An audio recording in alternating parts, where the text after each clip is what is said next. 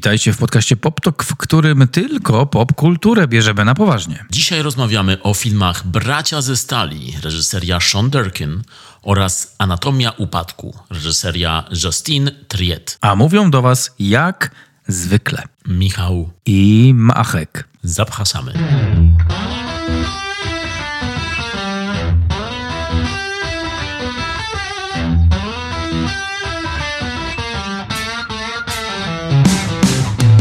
Słuchaj, Marek, bo ja dzisiaj mam, mam do ciebie coś, e, od czego musimy zacząć. Okej, to dobrze się składa, bo dzisiaj mamy mało tematów. No, bardzo dobrze się składa, ale e, miałem sen. Lubię, gdy coś tak się właśnie zaczyna. No, no, polubiłbyś Martina Luthera Kinga. Um, tak, kojarzę typa. Miałem sen, tyle że mój sen zdarzył się w nocy z wczoraj na dzisiaj. Dobrze. I pamiętasz nasz poprzedni odcinek? Kto to pamięta, Michał? No, ja we śnie tylko. E, nagrywaliśmy ostatnio o filmie Pszczelarz i o Jasonie Stathamie. Wyobraź sobie, że Jason się pojawił w moim śnie. Co mówił? No, no, właśnie nic nie mówił, jak to Jason. O nie, nie no, Jason mówi, I'm the Baykeeper. A no, to, to, to, jest, to jest to, co zawsze mówi, wiadomo, znaczy zawsze w naszym odcinku ostatnim. Ale w tym śnie, on jest człowiekiem małomównym, czyli nic dziwnego, że w tym śnie nic nie mówił, ale pomyślałem sobie, że musiałem ostatnio dużo myśleć o Jasonie i, i dużo go oglądać w związku z naszym odcinkiem. I wyobraź sobie, że śniło mi się, że ja i ty byliśmy razem na festiwalu filmowym, jakimś, nie wiem jaki to był festiwal, i wyobraź sobie, że była tam retrospektywa Jasona Stathama. O, to by było fajne. Prawda? American Film Festival. Proszę was, prosimy was bardzo, weźcie to pod uwagę. I wyobraź sobie, że Jason tam był gościnnie. Hmm, okej, fajnie. I my byliśmy bardzo podekscytowani i szliśmy na film z nim, pierwszy lepszy, bo chcieliśmy go zobaczyć i on, nie wiem, z szatni wychodził i szliśmy za nim po prostu do sali i on sobie tam szedł tak sam, bez nikogo, bez ochrony, pusto było wszędzie, tam tylko my i on. I on idzie do sali, my poszliśmy za nim do sali i usiedliśmy cali podjarani, że idziemy na retrospektywę Statama i że on tam jest. I się okazało, że filmem, który jest puszczany, to jest pierwsza wersja filmu Argyle. Że film Argyle to jest remake starego filmu. I, I oglądamy ten film i zaczyna się i okazuje się, że główną rolę gra tam Courtney Cox. To jest wszystko prawda. Tak mi się śniło, że tam gra Courtney Cox i Jason Statham. Courtney Cox? Mówimy o Monice z przyjaciół. Monicy z przyjaciół oczywiście. E, no i, no i, i tak się skończył mój sen, wtedy się obudziłem i bardzo żałowałem, bo chciałem zobaczyć, jak wyglądał Argyle w latach 90. Ten, to, w tej pierwszej wersji. I tutaj też, jak się obudziłem, zdałem sobie sprawę, że hej, mieliśmy iść na Argyle'a do kina razem. Dlatego pewnie mi się śnił Argyle. To w, ogólnie to zdrowe jest, że śnią ci się sny w nocy i że śniło ci się coś, co zrobisz. I to jest mój komentarz błyskotliwy. Właśnie rzadko pamiętam swoje sny, a ten pamiętałem i, i nadal go bardzo tak żywo pamiętam w tym momencie. I to jest bardzo dziwne, tym bardziej, że Jason się tam bardzo, bardzo pojawił. Ale mówił coś? Ty byłeś tam jako ty, czy jako Henry Cavill? Ja byłem jako ja i ty byłeś, razem byliśmy na festiwalu i razem byliśmy. I, i, i pamiętam właśnie tak, taką obecność, czuliśmy jego, czuliśmy obejs, ob, ob, obejsność. Także to jest sen, który chciałem ci przedstawić. What a story, Mike. Sednem tego jest to, że ktoś musi zrobić retrospektywę Jasona Statama. Z tym się zgadzam, całkowicie. Ale w, zazdroszczę trochę tego snu, tak naprawdę, bo chciałbym, żeby coś mi się śniło. Ostatnio trochę gorzej z tym. Em, jak coś mi się śni, to, to zapominam. I jest to dla mnie niewiadoma. Ale to brzmi jak fajny bardzo sen i bardzo chciałbym zobaczyć Jasona Statama na jakimś festiwalu. Jakby opowiadał o swoich filmach. I mówiłby oczywiście I'm the beekeeper. Ja nie wiem, no powiedzieliśmy to jakieś 78 razy poprzednio, ale nadal, nadal bawi. Zawsze, zawsze. Odsyłamy was do naszego poprzedniego odcinka. Mm, A teraz już przechodzimy do Braci ze Stali, The Iron Claw. I tutaj powiedziałem po brytyjsku, ale właściwie to jest amerykański film, czyli The Iron Claw. Right, bo jest różnica między brytyjskim a amerykańskim. Tak, Bracia ze Stali. Film, e, który jest obe- obecny w kinach i możecie go oglądać cały czas, do czego was zachęcamy zawsze przed, przed posłuchaniem naszego podcastu, bo e, w naszych odcinkach mogą się pojawić spoilery. Dzisiaj zdecydowanie będą spoilery przy obu filmach, bo te filmy wymagają omówienia dogłębnego i my zazwyczaj schodzimy dosyć głęboko w te filmy, tak głęboko jak potrafimy oczywiście. Także polecamy wam obejrzeć e, oba filmy, albo jeśli lubicie słuchać przed obejrzeniem, co się w filmach dzieje, no to zapraszamy. Ostrzeżemy Was, jeśli będą spoilery, oczywiście, także co, wchodzimy w to. Wchodzimy w to. Najpierw e, wydaje mi się, że będziemy wchodzić w Shona i e- Zaka. No bo Sean Durkin, reżyser filmu Bracia ze Stali, to jest dosyć młody reżyser, może nie tak bardzo młody, trochę kilka lat starszy od nas, ale jeśli chodzi o filmografię, no to nie ma bardzo dużo na swoim koncie.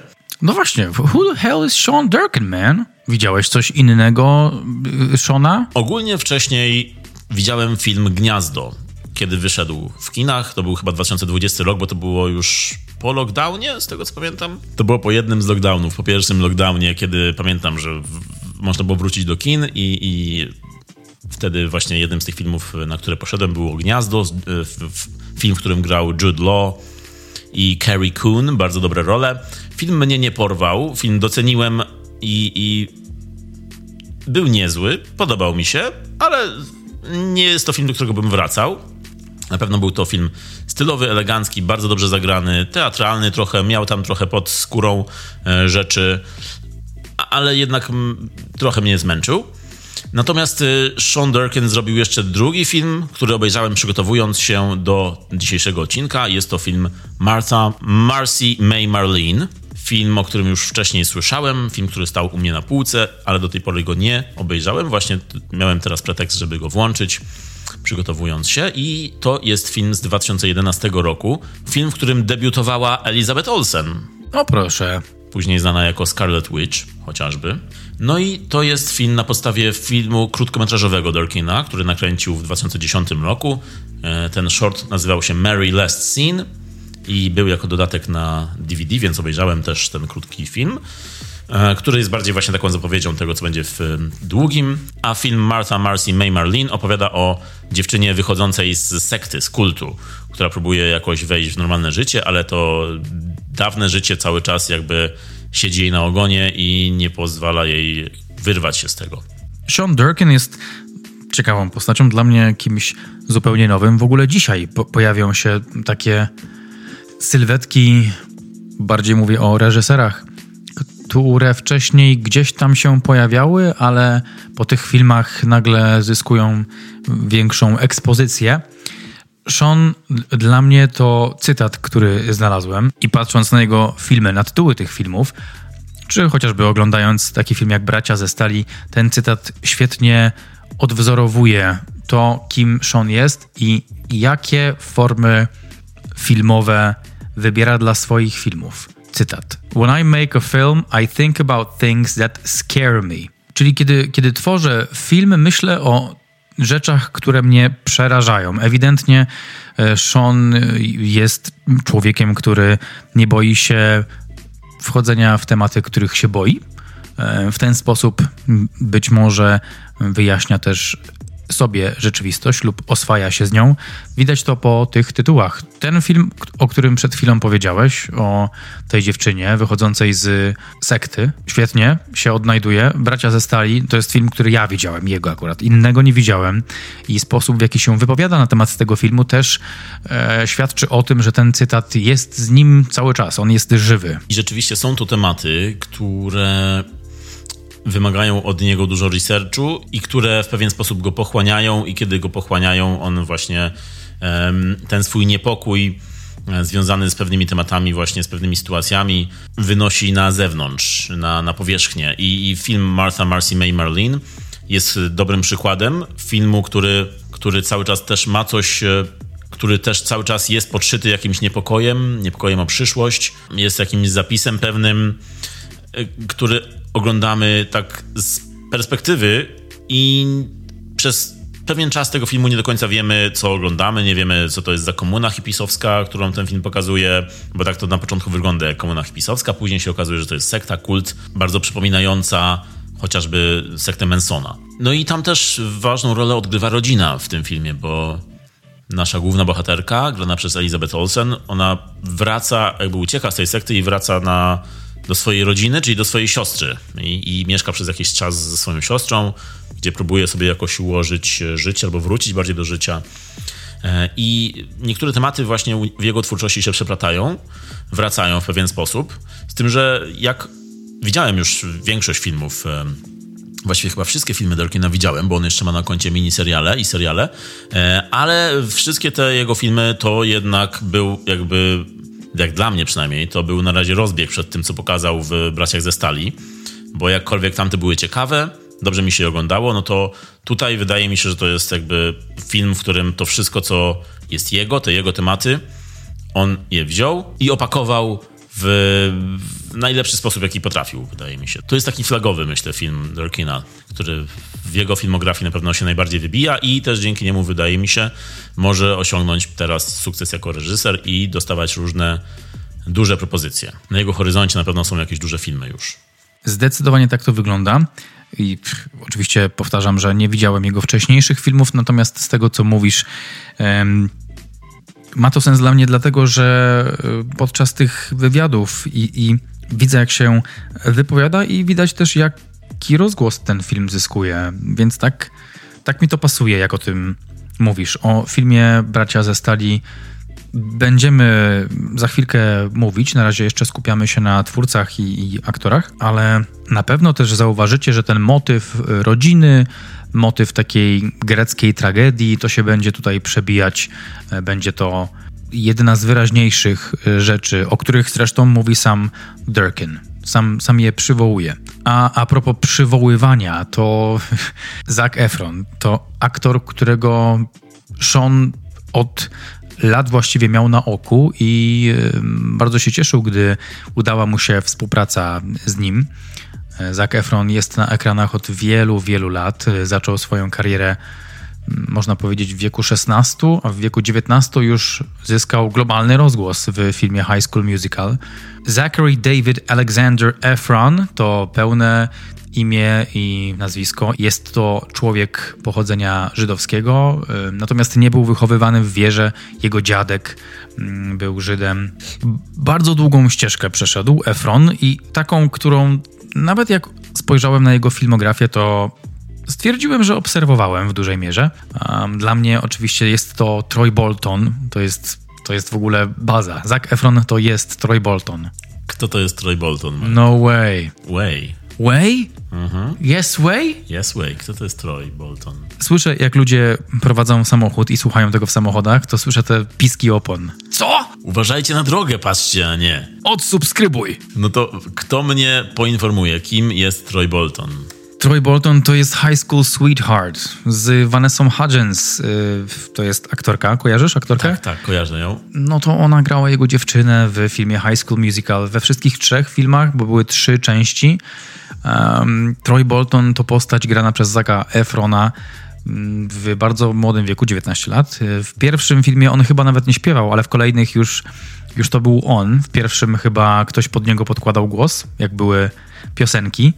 Natomiast Troy Bolton to był, to był no, rozwalenie systemu i w ogóle ta, ta, to power couple między Zakiem Efronem a Vanessą Hudgens i to tam się działo i cała historia i You are the music in me. Właśnie widzę, że w tobie coś obudziłem, Marek, jakąś muzykę. Nie znasz tego? You are the music in me? Albo nie pamiętasz tej sceny, w której na koniec pierwszej części Vanessa i Zach stoją na scenie i śpiewają, że wz- wznoszą się ku niebu i There's not a star in heaven that we can't reach. Marek, nie, nie tylko nie pamiętam, nie znam jej, ale chciałbym, żebyś mi ją zaśpiewał. There's not a star in heaven that we can reach. I już nie muszę oglądać tego filmu, dzięki. If we're trying. To była Vanessa. Believe it or not. Vanessa, co tu robisz? Nie, to I'm the beekeeper. Jason też tam zagrał i śpiewał? Best I can do is Jason. High School Musical, kochani, wybaczcie Michałowi to, ponieważ wybaczacie mi wiele nieobejrzanych filmów, więc let's cut him some slack. Jeśli tutaj jest jakiś fandom Zaka Efrona i High School Musical, to tak, od razu, od razu przepraszam was za moją ignorancję. Jeśli chodzi o mój stosunek do Zaka Efrona, no to ja muszę się przyznać, że bardzo długo nasze ścieżki się nie przecinały, właściwie rozchodziły się w większości, bo czas High School Musical przypadał na czas, kiedy ja już byłem, to były chyba moje studia? Tak mi się coś, nie, nie, niemożliwe. To było twoje drugie dziecko na studiach. To była moja emerytura już. Nie, to patrzę teraz na, na roczniki i to się nie zgadza. To było liceum. Idealny czas. Nie, nie, zaraz, zaraz. zaraz. Nie, to nie mogło być liceum u ciebie, nie? To było moje studia, tak. Studia, tak, tak, tak. No. I to był czas, kiedy, kiedy High School Musical byłoby ostatnią rzeczą na mojej myśli. Mhm. Czyli to jest coś jak Ryszard Rynkowski śpiewał za, za młodzi na sen, za starzy na... Dokładnie. Na co było? Za młodzi na sen, za starzy na... Na gniew? Nie wiem. Właśnie tak coś mi się kojarzy. Na bieg? Wiem, za starzy na High School Musical śpiewał. To było to, to było to.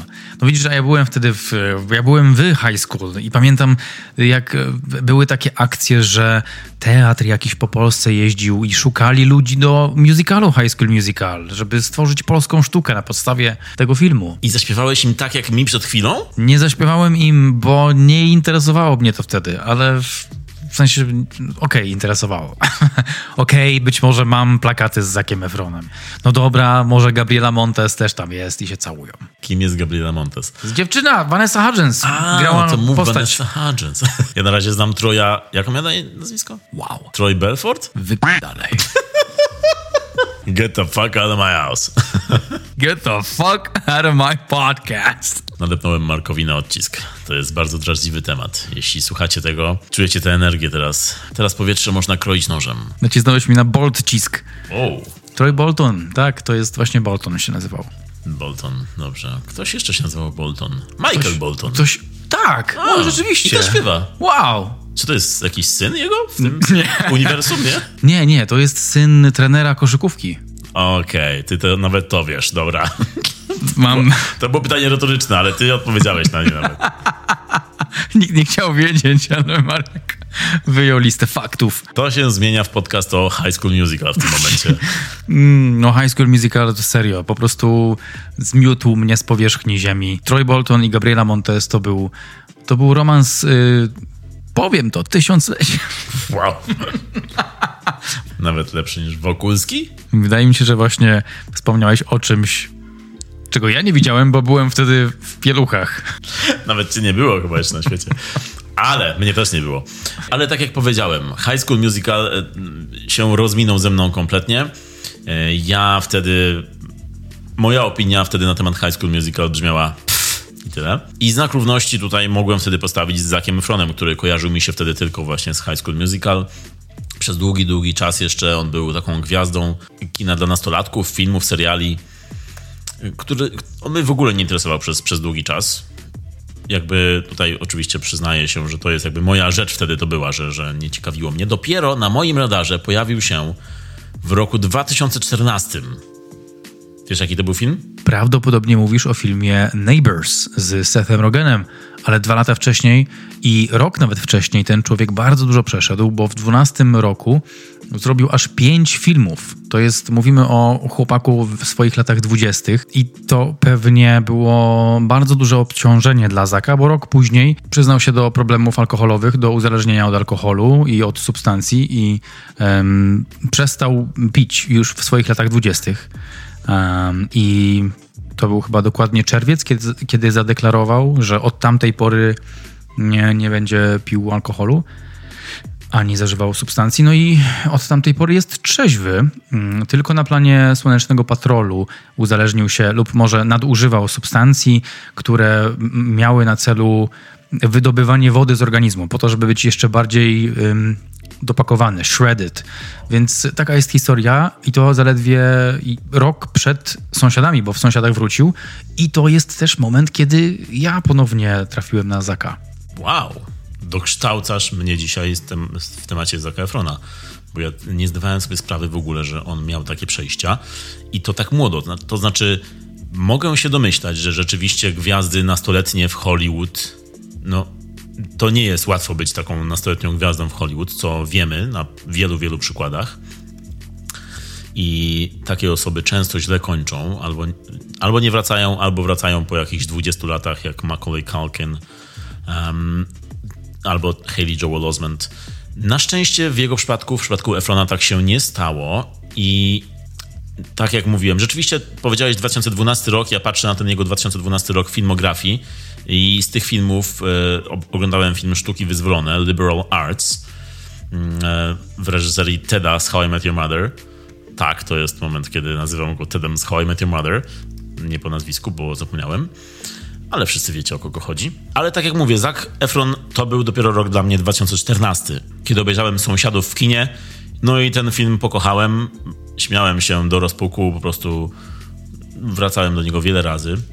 Świetna komedia i też świetny Zac Efron w roli komediowej, który był już właśnie taki tutaj, mimo że on grał tam członka bractwa, studenta, no to to była taka bardziej dorosła rola, czyli już taki niegrzeczny był, był takim bad boyem i pokazał swój potencjał, którego wcześniej w nim nie widziałem. E, pewnie też dlatego, że nie oglądałem filmów z nim. Ale od tego czasu dla mnie i pewnie dla wielu stał się gwiazdą komedii. Często niegrzecznych komedii. Była też po drodze e, dwa lata później jeszcze Randka na weselu. Też całkiem fajna komedia. Później Sąsiedzi 2 oczywiście. Film, który już tak nie zadziałał jak jedynka niestety. Ale Efron grywał właśnie później. Później był Co ty wiesz o swoim dziadku? Dirty Grandpa, gdzie on i De Niro e, zostali sparowani w takiej sprośnej komedii. No i później e, powiedziałeś jeszcze o Baywatch. Właśnie Baywatch, mm, film. Nie zdawałem sobie sprawy, że on tam się uzależnił od substancji, które miały wydobyć jeszcze większego pakera z niego. On tam świetnie wyglądał, ale jak teraz o tym mówisz, no to wyobrażam sobie, co mogłoby się stać przy filmie Bracia ze Stali, gdzie jeszcze lepiej wygląda. Co nie? No tam przecież e, wygląda jakby miał pęknąć zaraz. Wow, jakby ekran miał pęknąć, się czułem momentami, jak Efron się pojawiał. Dokładnie, dokładnie miałem to samo. Przecież za każdym razem, gdy on się pojawiał, o czym pewnie za chwilę jeszcze więcej, to jakby czołg wjeżdżał na ekran. Dokładnie tak. I tutaj jednak, e, jak mówisz, on jest już czysty, on wyszedł z tego, co jest super i, i bardzo mnie to cieszy. Mm, takie historie lubię, kiedy, kiedy ludzie się podnoszą i zdają sobie sprawę z tego, że, że mają problem.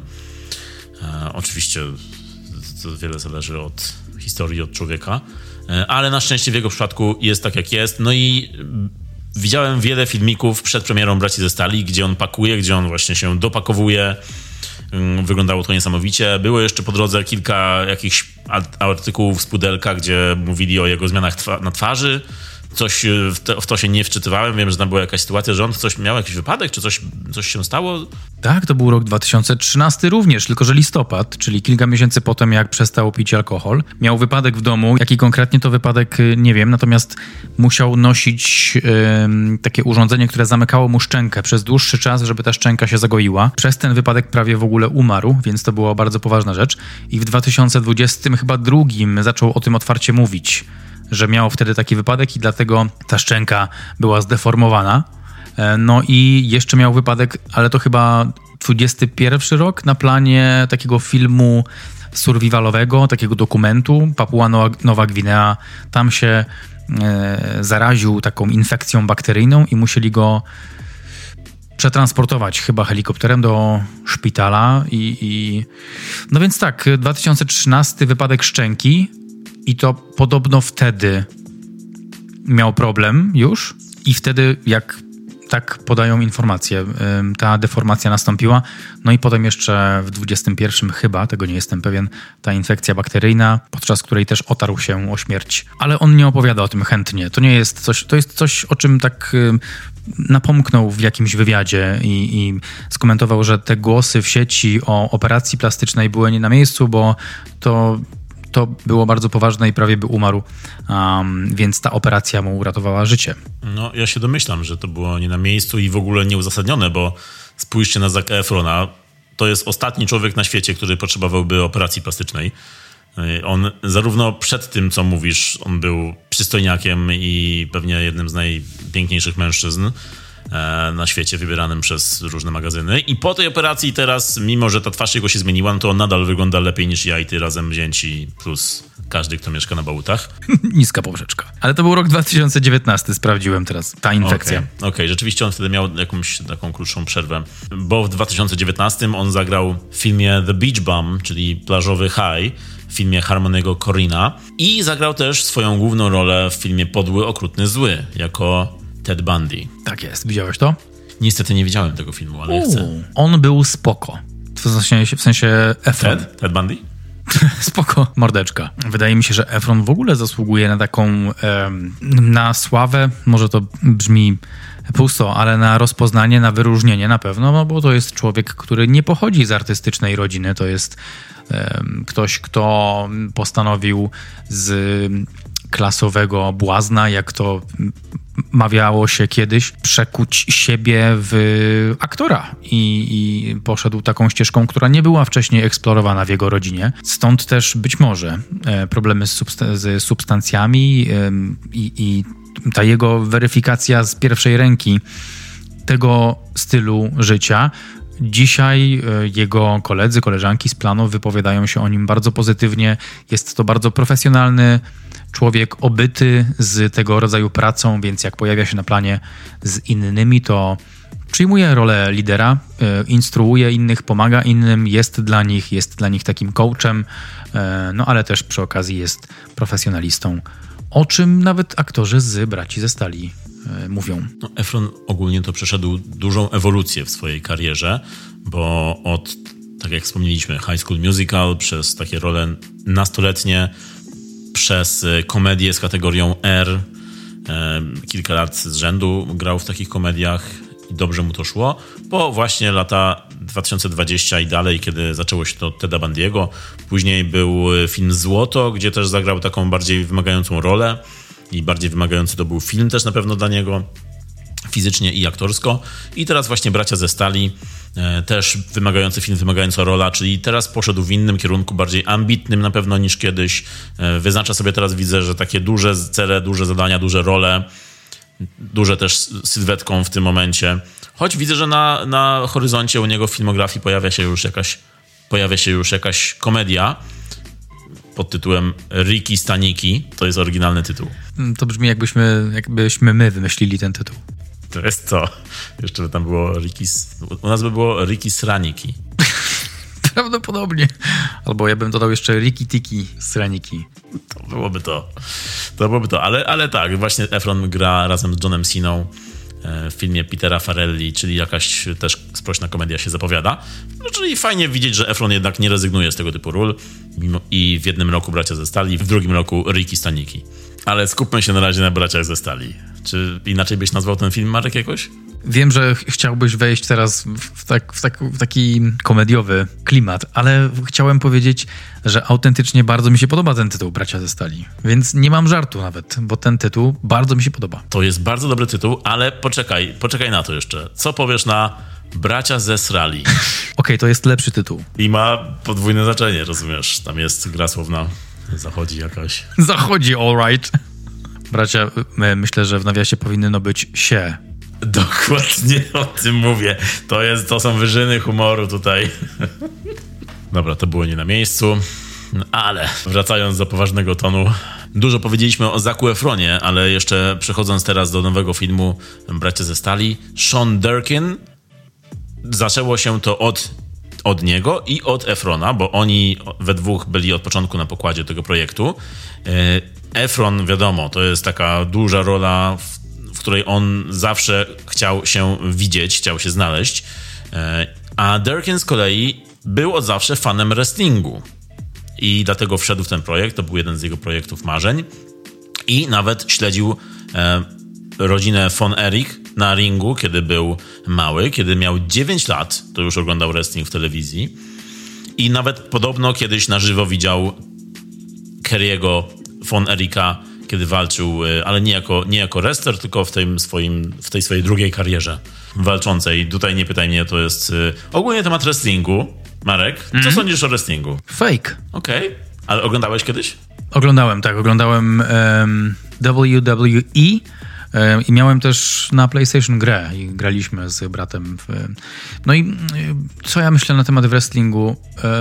Szkoda mi tych ludzi, bo są świetnie atletyczni, są wysportowani, są umięśnieni, no ale to wszystko jest y, tak na pokaz. Nie ma tam prawdziwej walki, mimo że czasem krew się pojawi i są akrobacje, to nie ma tego, nie ma tego rdzenia.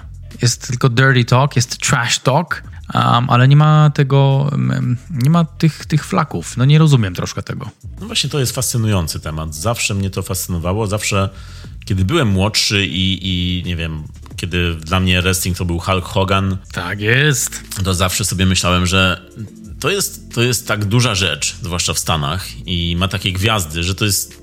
Czegoś tu nie łapię, że czegoś nie rozumiem, że chyba po prostu ja się nie znam, bo to jest niemożliwe, żeby oni tak udawali po prostu i byli tacy sławni, i, i żeby to było takie popularne, skoro oni tylko udają, ale tak jest rzeczywiście, oni udają.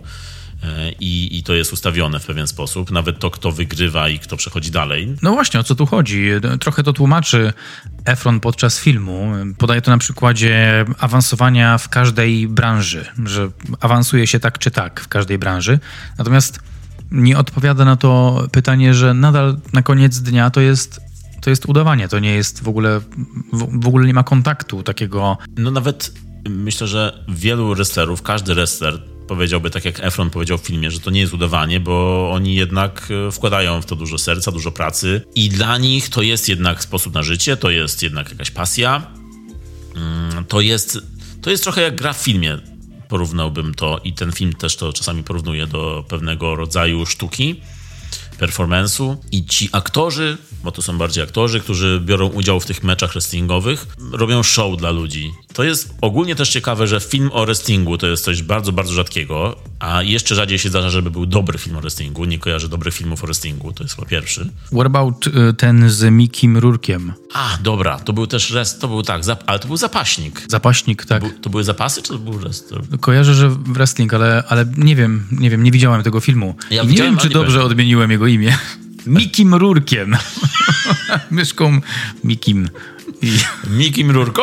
i Rurkiem ze śmietanem. Tak, ty chyba tak, dobrze odmieniłeś, tylko brzmi to po prostu śmiesznie. Ale dobrze odmieniłeś. E, ale tak, rzeczywiście on tam był, on tam był wrestlerem, czy zapaśnikiem. Wow, oglądałem ten film, ale nie pamiętam. E, to jest to, jak ja przywiązuję uwagę do sportu, który był pokazany na ekranie. Po prostu się na, ring, na ringu bili, naparzali się i tyle. Też swoją drogą, kiedy byłem mały i oglądałem Tygrysią Maskę, epicki serial animowany, Tygrysia Maska. Tigre, Tiger Man. Widzisz, ty śpiewasz High School Musical, ja śpiewam Tigrysią Maskę. Tigrysią Maskę. Tigre, Tiger Man. No wiesz co, tu jest zapaśnik, ale na ringu e, on, są tutaj liny i to jest ring taki wrestlerski, więc może nazwa zapaśnik to jest takie polskie powiedzenie na wrestlera, określenie wrestlera. No tak, bo ten film w oryginale miał tytuł The Wrestler, więc e, pewnie, pewnie tak, ja... Czyli nie chodzi o zapasy sensu stricte, nie mówimy o ludziach w trykotach y, na okrągłym ringu, tylko mówimy o takim ringu wrestlerskim. Tak, no ale w każdym razie Zapaśnik bardzo, bardzo dobry film, ale mm, rzeczywiście jest to nadal wyjątek pewien od reguły, bo rzadko się zdarza film wrestlerski, film dobry. Był jeszcze film ten, który The Rock wyprodukował, czyli Fighting with My Family. Po polsku to było Na ringu z rodziną? Na ringu z rodziną, tak. Nie widziałem tego, ale widzę tam Dominika Toretto. Ja w filmie Bracia ze Stali widziałem Toretto na koniec, który mówi Family. To powinno być tam, tak. Powinno co jakiś czas, tak, po każdym akcie powinien być Dominik Toretto wchodzi i mówi po prostu Family. I don't have friends. I got family. I tak, to jest też film o rodzinie. Rzeczywiście wrestling i rodzina, ten film y, o tych dwóch rzeczach mówi. No to jest bardzo ciekawe, ten wrestling i dla mnie to była ciekawa historia, ten film, z takiej też perspektywy. Zastanawiałem się, czy von Erichowie, Erikowie, no u nas w naszej części świata raczej von Erich byśmy powiedzieli, because of Germany, right? Zastanawiało mnie to, czy oni The Germans. The Germans. Tutaj throwback do naszego poprzedniego odcinka, gdy rozmawialiśmy o świetnej roli e, Turkisha, e, granej przez Jasona. Um, ale wracając do, do em, em, braci ze stali, no to von Erik, rodzina, która była bardzo charyzmatyczna też na ringu. Zastanawiałem się, czy to nie jest rodzina, która trochę zapoczątkowała taki trash talk tych wszystkich zawodników. Niestety nie znalazłem takiej informacji, ale było to dla mnie fascynujące też z tej perspektywy. Nie tylko ich rodzina, ale też ten sport, jakie mieli, jaki wkład mieli. Rodzina von Erich to jest. y, Ja w ogóle nie znałem ani tego nazwiska, ani historii e, przed obejrzeniem tego filmu, co z jednej strony mnie y, trochę cieszy, bo dzięki temu film bardziej mocniej uderzył i bardziej zaskoczył. Nomen omen.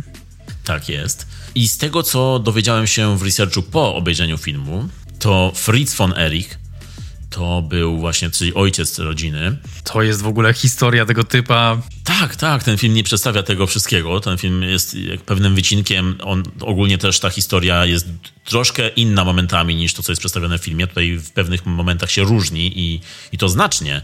Chociażby w tym, że było o jednego brata więcej w prawdziwej rodzinie von Erich, tej wrestlingowej. I tylko, że musieli wyciąć go z tej historii, ze scenariusza, ponieważ po pierwsze nie było tyle czasu w filmie, a po drugie było to po prostu byłoby to troszkę bardziej powtarzalne, co jest trochę gorzkie i, i, i, i trudne powiedzieć jednemu z braci, on miał na imię Chris chyba. Tak, tak. Powiedzieć mu, okej, okay, ty nie należysz do tej rodziny w tym filmie. Będzie za długo. Twoja historia nie będzie opowiedziana, bo, bo za dużo czasu ludzie będą siedzieć. Tak, jednym jeszcze z powodów jest to, że on też... Tutaj wchodzimy w spoilery, ale on był jednym z braci, którzy popełnili samobójstwo. I no to jest prawdziwa historia, więc zakładam, że teraz e, ta historia jest tak naświetlana, tak opowiadana wszędzie, że dużo ludzi już o tym wie przed pójściem na film. Ale Chris był e, osobą też z problemami w tej rodzinie, wywołanymi przez tę rodzinę, przez ojca rodziny głównie, i on odebrał sobie życie też strzelając do siebie. No tragedia, to jest, to jest okropne. Co się wydarzyło w tej rodzinie i z jakimi wyzwaniami przyszło im się mierzyć. Mówiłeś o ojcu, czyli Fritzu. Nie wiem, czy dotarłeś do tego, ale um, nie było w filmie to pokazane, że jego profil wrestlera czy zapaśnika był oparty na sylwetce nazisty. On w ten sposób chciał ludzi do siebie, no właśnie, nie przekonać, tylko to, to drugie, odwrotność tego. Chciał, żeby go nienawidzili, żeby go się bali, nienawidzili i e, rozwinęli w sobie tego rodzaju emocje, więc przychodził na ring w, co to jest, cape, Peleryna. Peleryna, na której, teraz pokazuję, nie widzicie, nie widzicie tego. Żałujcie. Ale miał na pelerynie normalnie swastykę i przedstawiał się jako nazista Fritz. Crazy, crazy fucking guy. I dopiero później zmienił swój, wizer swój wizerunek na kochającego ojca. Ale wyszedł, to było jego to była jego poza wyjściowa. Amenacji. Wyobraź sobie, właśnie zaczynasz karierę od tego, że jesteś nazistą. Tak jakbyśmy my teraz y, robili prelekcję z książką Mein Kampf w tle. Albo gdybyśmy mówili, nie wiem, Heil podczas prelekcji. Prelekcji, która jest poświęcona Dniu Zakochanych. Tak. Swoją drogą, ta prelekcja jest dostępna na naszym kanale YouTube i serdecznie was tam odsyłamy. No i rzeczywiście e, w researchu na temat rodziny von Erich, nazwisko samo von Erich, e, Fritz von Erich, Fritz to było wymyślone imię, a to von Erich wziął ze swoich dziadków, od swoich dziadków, bo on nazywał się inaczej Jack Atkinson. Tak, Atkinson, tak. No i wymyślił ten pseudonim, znaczy to imię mm, Fritz jako nazista, ponieważ to jest też ciekawe, w wrestlingu już w tamtym czasie, kiedy on walczył, już wtedy było coś takiego jak heel. Nie znałem tego terminu, ale heel, pisane h-e-l, to są we wrestlingu po prostu czarne charaktery. To był taki villain, bo wrestling ma postaci dobre i postaci złe, czyli co znowu nas zbliża do filmu, po prostu do, do sztuki.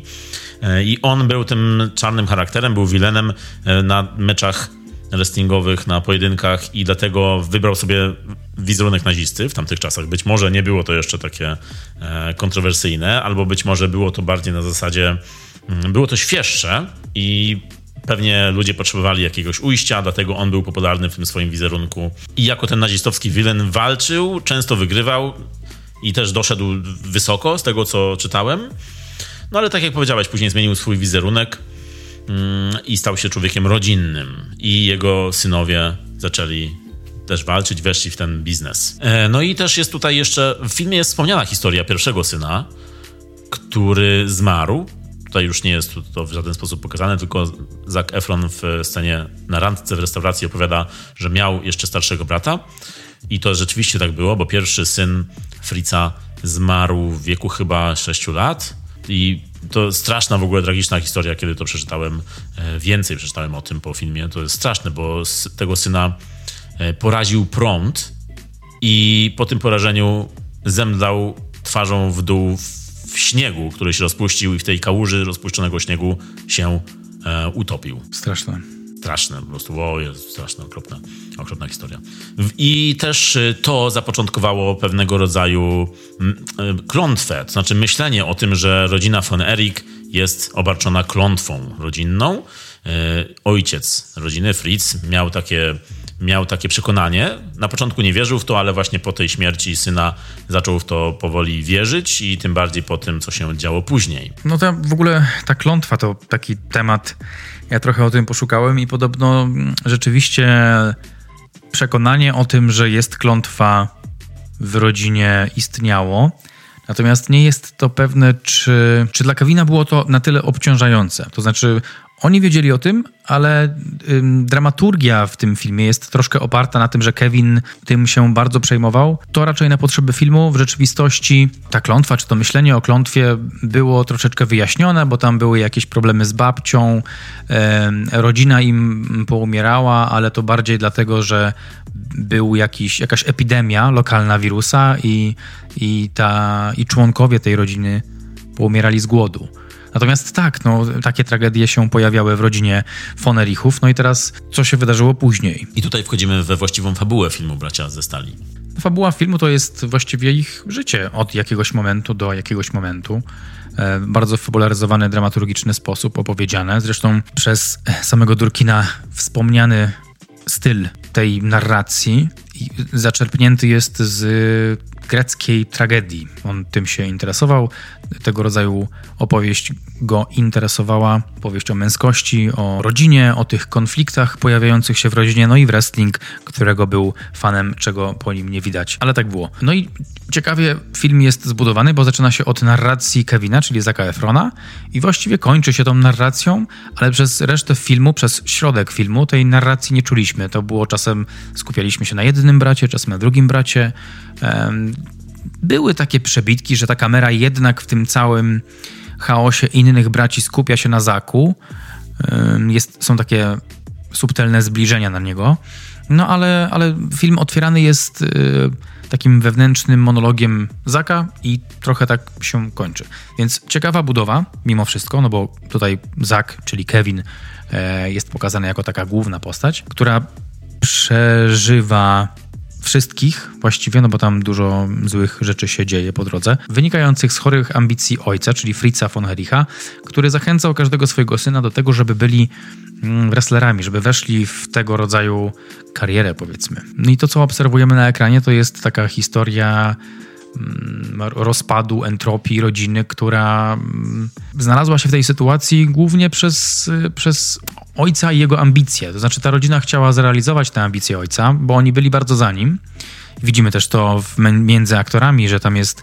Oni są za sobą. Bracia są za braćmi, są za ojcem, są za matką. To jest zżyta rodzina. W normalnym życiowym scenariuszu, gdy e, słyszysz takie słowa, chociaż w dzisiejszych czasach może tak, jak ja tego nie osiągnąłem, więc ty to osiągniesz, to myślisz przez chwilę, czy to jest coś, czego ja chcę, czy to jest coś, czego chce mój ojciec, czy jakby to leży w moich e, też pragnieniach i ambicjach. Tam było pełne zaufanie i pełne oddanie ojcu i, tej, i temu dziedzictwu, powiedzmy.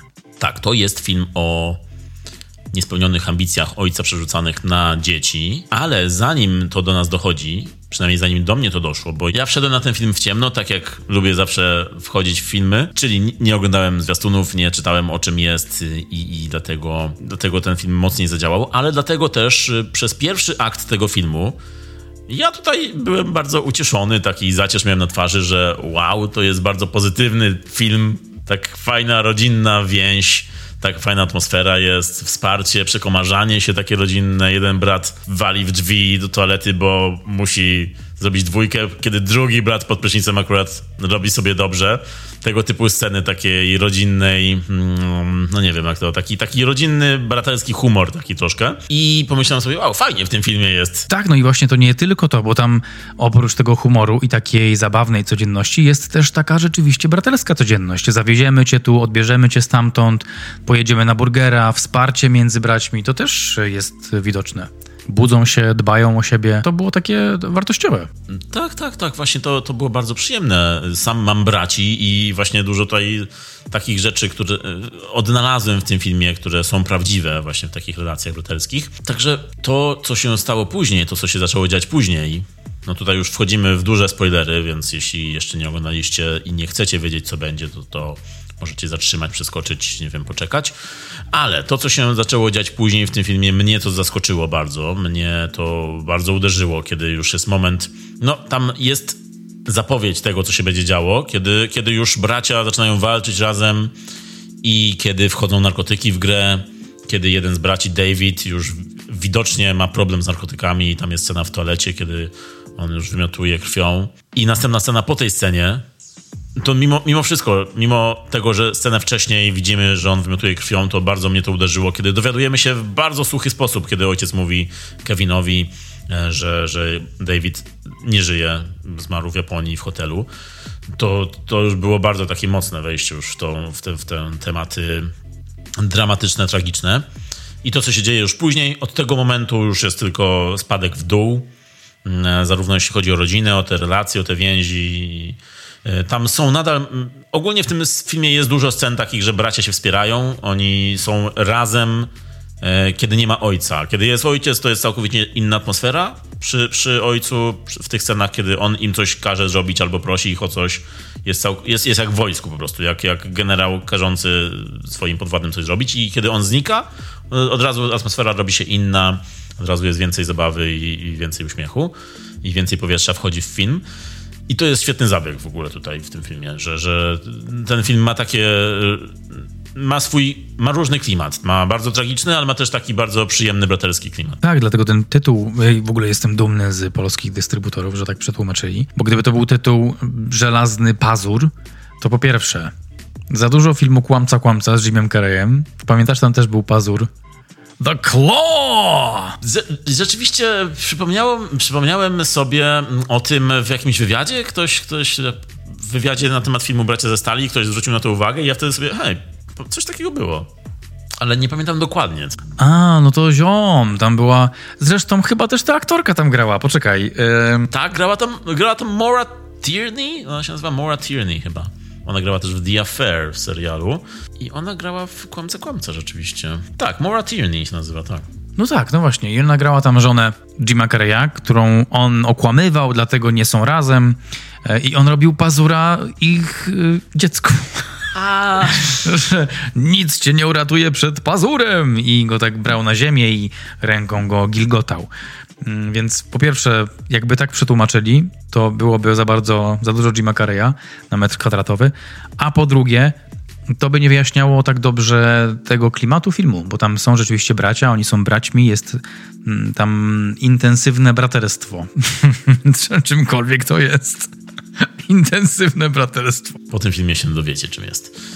No ale tak, żelazny pazur to byłoby coś na zasadzie jakiś sensacyjniak z VHS-u za 90. Bierzesz w ciemno. A, a, a propos The Iron Claw, czyli ten żelazny pazur, to jest ten, e, to jest ten cios, tajemny cios, e, którego von Erikowie używają. To jakby łapią za twarz i ściskają twarz. Co też wyglądało bardzo tak teatralnie bardzo. To jest też takie coś, e, taki gimmick, jak mają ci różni wrestlerzy, taki taki jakiś cios, którego nikt inny nie ma, chociaż tak naprawdę każdy mógłby zrobić to samo, ale nie tylko fonerikowy tak robią. Co tylko właśnie potwierdza jeszcze bardziej, że to jest wszystko taka taki performance z ich strony. Y, ten, ten żelazny pazur to jest też wymyślone, to było wymyślone też przez Fritza w czasach, kiedy on był jeszcze tym nazistowskim wilenem, co pasuje. Tak, tak, pasuje, pasuje do planu ostatecznego. Ale zgadzam się, w Bracie ze Stali bardzo dobry tytuł, oprócz tego, o którym mówiliśmy wcześniej. No i wracając właśnie do, tych, do tej serii śmierci, która następuje w filmie, czyli bracia po kolei jakby nie dają sobie rady z tym, z tą presją i z tym wszystkim, co się dzieje w rodzinie i, i ten, ta toksyczna atmosfera, która tam jest w, w drugiej części filmu zwłaszcza, na początku widzimy oznaki tego, ale jeszcze wtedy jest tak przyjemnie, fajnie, także trochę się śmiejemy z tego, że ojciec ma ranking synów, co jest tak troszkę humorystycznie ugryzione, ale jak zastanawiamy się nad tym, hej, to nie jest dobre wychowanie. To jest, to jest trochę takie dziwne. I w ogóle to prawda, bo on rzeczywiście rankował swoich synów. To się mogło zmienić w każdej chwili, zależnie od tego, jak syn sobie radził, zwłaszcza na ringu. Chociaż z drugiej strony, no ten Fritz von Erik, Erich był agentem takiej kompletnej dyscypliny i trochę w ten sposób może pokazywał im, jak działa świat, że, że zawsze możesz sobie wypracować, tak? Tak mówił. Zawsze możesz sobie wypracować e, drogę z dołu na górę, z, z niskiej pozycji do wyższej pozycji. Trochę tak, e, trochę tak świat działa. No on tak pewnie miał taki, ta, taki cel mu przyświecał, ale z drugiej strony Hitler też miał jakiś cel, który mu przyświecał. Wow. Tak, takie porównanie. No bo ojciec jednak nie powinien tego robić. To nie jest rola ojca. Ojciec, ogólnie rodzice powinni być jakimś wsparciem dla, dla synów, a ten ojciec przedstawiony w filmie to jest dużo po prostu toksyczności przelanej na swoich synów, zwłaszcza w związku z tą niespełnioną ambicją swoją. Tak, tak. Z tym, że on nie mógł zajść za wysoko w, w, w, w swoich czasach i od każdego z synów tylko chce tego zdobycia mistrzostwa. I to jest bardzo ładnie pokazane tutaj, jak przechodzi tylko od jednego do drugiego. Kiedy jeden go zawodzi, to momentalnie skupia się na drugim synu, który ma szansę, e, który musi porzucić wszystko inne, żeby on teraz spróbować swoich, e, swoich szans w, na ringu. Tak, tak, tak. No to nie było zbyt przyjemne. No i, no i co? No i ten film robi się bardzo tragiczny, bardzo dramatyczny, bardzo dużo nieprzyjemnych rzeczy się pojawia później na ekranie. Jak odczułeś ogólnie no straszne to było. E, pamiętam, że patrzyłem na ekran i nawet miejscami przeklinałem z, tych, z tego przejęcia. Też mam brata. Pamiętam rozmowy braterskie, pamiętam telefony po nocach i kojarzę dorastanie z bratem. I, no i te, te informacje, te wiadomości, które docierały do nas jako widzów, o kolejnej śmierci kolejnego brata, to było, to było druzgocące. Najbardziej chyba mnie dotknęła śmierć, e, bo to był mój ulubiony von Erich. W twoim rankingu był na pierwszym Tak, miejscu. tak, mój ranking Szczepańskiego e, miał chyba na imię Michael, ten, który był muzykiem.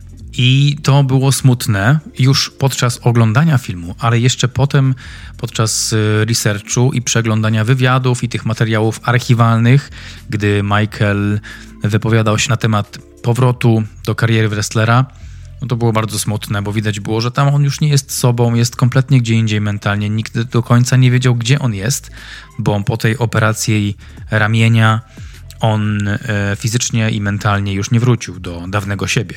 Więc smutna historia, bo był, no był muzykiem, był, był zapalonym muzykiem i, i widać było, że chciał to robić. Ojciec go tam trochę pod to skrzydło wziął, troszkę na siłę, no i odebrał sobie życie rzeczywiście tak, jak to pokazali, czego nie pokazywali dokładnie w filmie i wydaje mi się, że to dobry zabieg, no bo też w ten sposób pokazali troszeczkę szacunku w stronę rodziny, okazali ten szacunek, a Michael był znaleziony w śpiworze, tak jak było to pokazane, popił tabletki alkoholem i, i zapiął się w śpiwór i napisał notatkę, y, że będzie obserwował ich, czy na nich patrzył i no to było straszne, to było strasznie smutne. Tak, ogólnie te smutne sceny, te sceny śmierci.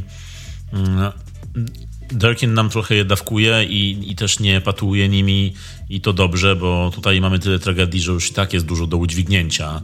E, także wydaje mi się, że to, że ten pierwszy e, brat, pierwsze dziecko, którego, o którym tutaj które jest wspomniane, e, że, że zmarło, jak było małe, i jeden brat został wykreślony ze scenariusza. Myślę, że to, co mamy już, to, co zostało już w tym filmie, to jest już i tak dużo.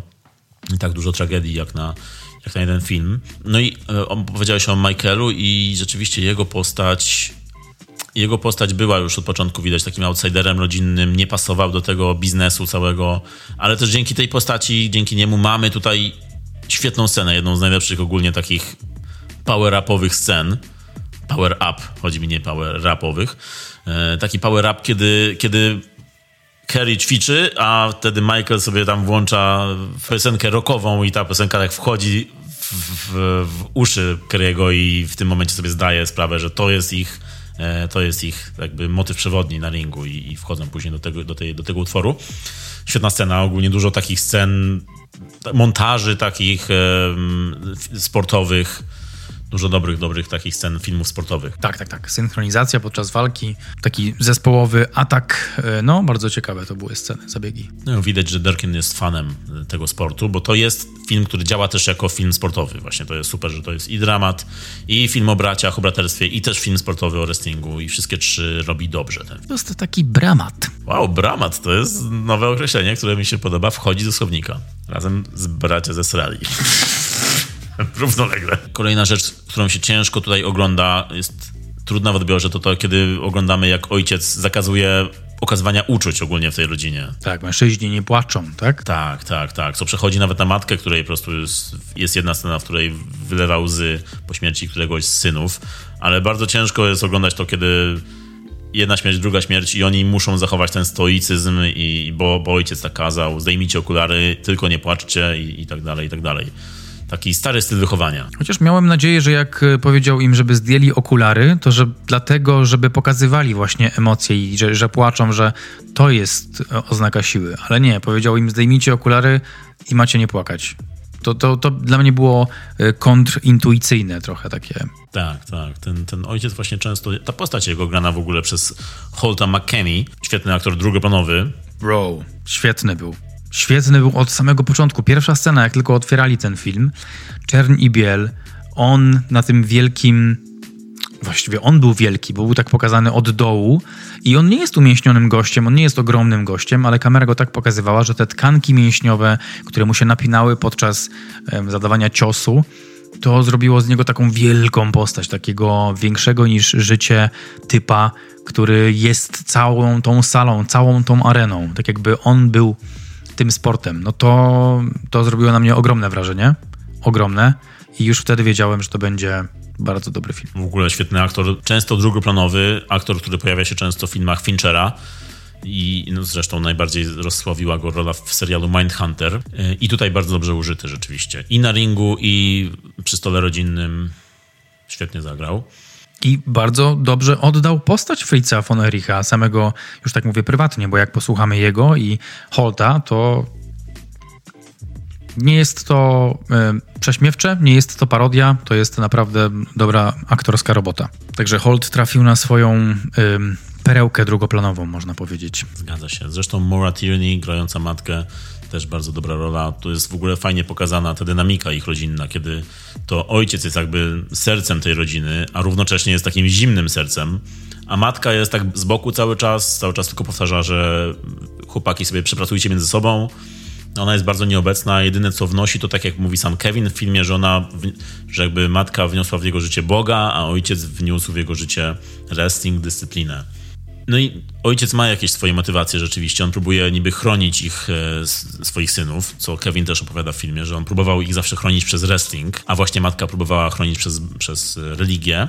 Ale też ciekawe jest to, że często w tym filmie nie ma złej krwi między tymi braćmi. Mimo to wszystko, co powinno po prostu ich bardzo podzielić, co się momentami tutaj, momentami widać te, te, te, podziały, które ojciec narzuca, jakby on jakby specjalnie wywołuje te, te rzeczy między nimi, to ci bracia mimo wszystko się jakoś trzymają w tym, w tej braterskiej więzi swojej. Tak, to jest bardzo dziwne, to jest w ogóle why? Bo on ich, on mówi tak wyraźnie, pokazuje, że tworzy podziały, a oni między sobą, on tak tylko, ten ojciec tak tylko mówi, bo nie chce, żebyś, nie wiem, za bardzo się napalił na coś tam, żebyś zachował zimną krew i tak dalej. Tłumaczą sobie ciepło ojca, którego nie ma za bardzo. Tak, tak, tak. Tutaj wszyscy z nich grają i na ringu i w domu rodzinnym muszą odgrywać pewną rolę, e, bo tak ojciec sobie życzy.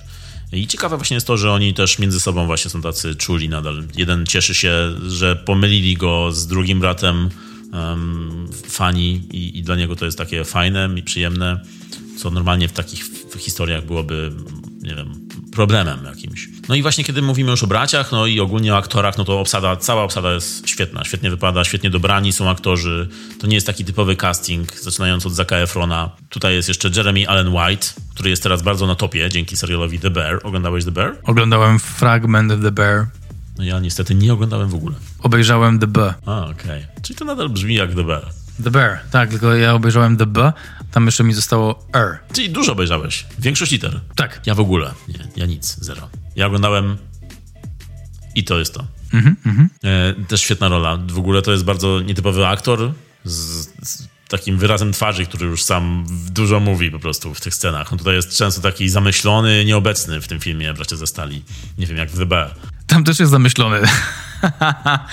Tam jest zamyślony, myśli o innych rzeczach, o traumach z przeszłości. Tutaj trochę tych traum e, zbiera na bieżąco, więc dopiero w późniejszej części filmu myśli o tych traumach z przeszłości. Ale Jeremy, zapytany o to, jakie było największe wyzwanie dla niego w tym, w tym filmie, powiedział, że zagranie prawdziwej postaci, bo jest to pierwsza postać prawdziwa, którą zagrał. Ja teraz dopiero oglądając ten film, zdałem sobie sprawę, że znałem jego jako aktora z serialu Shameless z wiele lat temu, kiedy grał przez chyba O. 10 lat grał w tym serialu.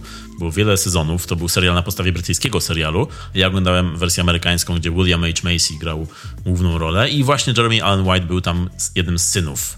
Kojarzę, tak, rzeczywiście. Ja brytyjską oglądałem. E, tak, tak. Rzeczywiście, ale on był tam chyba krótko ścięty. Tak, tak, ale no, był, nie, był, nie był takiej postury jak teraz. Nie był dzikiem, no. Tak, tutaj wszyscy są dziki. No. Harris Dickinson grający Davida nie jest tak przypakowany w tym filmie, ale za to jest taki wysoki, bardzo duży, duży chłop. E, Jego znamy chociażby z filmu w Trójkącie. No i też nie odstaje, bardzo dobra rola. Bardzo fajnie gra. I to jest Brytyjczyk, który tutaj mówi z teksańskim akcentem, bardzo tak. przekonująco. Charyzma naprawdę, naprawdę aktorsko ten film na poziomie. Wracając jeszcze do wrestlingu, do wrestlerów, którzy też tu są odgrywani przez jakichś pomniejszych aktorów, to często mnie za- zastanawiało w tym filmie, że oni są e, przeciwnicy braci von Erich, są zapowiadani tak z wielką pompą, że wchodzą na scenę i zaraz e, wymiotą każdego, kto jest na tej scenie z nimi, na, tej, na tym ringu. Przy czym zdejmują szlafrok i okazuje się, że to są jacyś, no nie wiem, no, taki wujek co, co najwyżej. Jakiś po prostu ziutek wygląda tak te, ten ich przeciwnik zazwyczaj. E, A czym wracamy tutaj do tego, że wrestling jest, ustawiony i to, że Kevin wyglądający jak dzik po prostu kontra taki gość, który jest, ma trochę brzuszek, nie ma jakoś dużo mięśni. Trochę? Trochę. To jest Zbyszek y, Pucynoga z, w, y, nie wiem, z Wigilii 94. To jest dokładnie on. To jest to, czego szukałem właśnie. Ale strasznie wyglądali ci ludzie. Co to za jakiś double e, heavyweight champion e, Zbyszek? No strasznie wyglądał, taki bebzol. Ojejku, jaki on był niebezpieczny, dlatego to jest właśnie no fake na maksa. Tak, tak, tak. To bardzo służyło dobrze temu filmowi, bo to jest. To jest tak, że oglądasz, ten film wywołuje w tobie emocje, takie, że wow, ale zaraz będzie starcie. Tak jak normalnie wrestling wywoływać ma w swoich widzach te emocje, przy czym za chwilę całkowicie rujnuje to wszystko, kiedy facet zdejmuje szafrok. Tak, jest taki dźwięk z gry Super Mario Bros., jak jest z kucha. Tu, tu, tu, tu, tu, tu, tu, tu. Dawno nie słyszałem tego dźwięku. I nazwiska Zbyszka Pucynogi dawno nie słyszałem też. Nigdy. Tak, także, także ten wrestling jest bardzo fajnie pokazany w tym filmie i można go lepiej zrozumieć też dzięki temu filmowi. No i jeśli mówimy o aktorach, no to Zack to jest człowiek, który chyba wygrywa ten film swoją rolą. Zachary? Tak, Zachary Efron. To jest człowiek ogólnie najlepszy wśród przegranych. Nie tylko w tym filmie, ale też w wyścigach, jeśli chodzi o nagrody, bo on tą rolą według mnie powinien być chociażby nominowany do Oscara, powinien zgarniać nagrody. Ja spojrzałem i on tam jakąś jedną nagrodę chyba dostał za ten film, za tę rolę. A to jest taka rola, którą wydaje ci się, że wyniesie go na jakieś, wiesz, Oscarowe poziomy, ale niestety, niestety nie. No nie wiem, no jakoś tak, ja tak nie myślę, wiesz. E, To jest, e, to jest chyba jego najlepszy do tej pory występ, ale nadal gdzieś tam... Mm, nadal jest to aktor, który realizuje swoją, swój dziesięcioletni plan. E, Nie jest to aktor, który jakoś, jakąś przechodzi ogromną metamorfozę. On fizycznie jest coraz lepszy fizycznie, czyli coraz lepiej wygląda, jest coraz większy. No i ten film dobrze go odnalazł, no bo tutaj trzeba to pokazać. Fizyczność jest bardzo ważna. E, emocjonalnie, tak jako aktor z emocjami też widać, że już ma szerszą paletę, ale nadal to jest Zak, nadal to jest jakaś szufladka.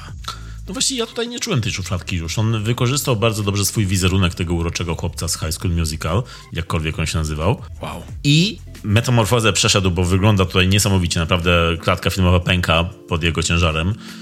I naprawdę, jak on wstaje z łóżka, jest ujęcie pierwsze, kiedy on wstaje z łóżka, to po prostu... Bydle. Tak, czułem... Szkoda mi było tego łóżka, to po pierwsze. A po drugie, czułem po prostu każdy mięsień tego, jak on wstawał po prostu i było na zbliżeniu to pokazane, to wow. Już wtedy ja nie wiedziałem, że to jest on w ogóle w pierwszym momencie, ale myślałem, że jakiś, nie wiem, stand double. Ale to on wygląda niesamowicie i, i to, że mimo to, że jest taką bestią, to on gra tutaj takiego, takiego softie i jest taki zagubiony bardzo w tym filmie. To mnie bardzo kupiło. Tak, tak, tak. Najlepszego z nich, powiedziałbym, gra takiego gościa, któremu, e, któremu się posypało większość rzeczy, ale znalazł w sobie si- siłę, taką energię życiową, żeby to odbudować w innym środowisku, ale odbudowuje i udaje mu się. Jest taką dobrą, dobrą energią tego filmu. No i jeśli mówimy o jego łuku postaci, no to musimy powiedzieć, że w finale, to co Zac Efron pokazał w finale tego filmu, już sama ostatnia scena, no to mnie wymiótł po prostu tą ostatnią sceną. To jest scena, za którą powinien, za tę scenę chociażby tylko powinien dostać Oscara. Chusteczki, same chusteczki. Tak, po prostu to jest bardzo mocna scena. Scena, kiedy on zaczyna płakać, kiedy dochodzi do niego, że, moment, który, na który czekaliśmy przez cały film, żeby po prostu puścił i te łzy, żeby policzały wreszcie. Wow, po prostu to było niesamowite. No, niesamowite było to, co ci chłopcy powiedzieli jemu w, w, w odpowiedzi na to, że on płakał. Właśnie tutaj to aktorstwo Efrona, ja, ja, widziałem autentyczność i ja nie mogę mu tego odebrać. Bardzo go lubię i szanuję i cenię i uważam, że jest dobrym aktorem bardzo. Natomiast dla mnie to nie jest jeszcze Oscar. Dla mm. mnie Oscar to jest y, Sandra Hüller, o której będziemy rozmawiać. Mm -hmm. Tam było over the top, tam, tam było poszukiwanie siebie na bardzo głębokich poziomach, szersza paleta, a, Azak jest taki, no mówię, najlepszy jego występ według, według mm. mnie do tej mhm. pory, ale to, co powiedzieli ci chłopcy, to I was fucking, I lost it, man. Ja też. To jest, to jest scena, na której po prostu ja nie płaczę, ty płaczesz. jest scena, na której coś mi wpadło do oka bardzo. To jest scena, na której nie włączajcie jeszcze światła, zaczekajcie. To jest scena, na której o, pyłki już zaczęły pylić. To jest scena, na której nie, ja posiedzę, poczekam, może będzie jakaś scena po napisach. Ale wyjdźcie. To jest scena na której jaskra jest genetyczna w mojej rodzinie. Czyli to jest po prostu piękna scena podsumowując. Tak. Kiedy film o wrestlingu doprowadza cię do momentu, kiedy jego happy endem jest scena, kiedy bohater w końcu płacze, to jest wielkie osiągnięcie tego filmu.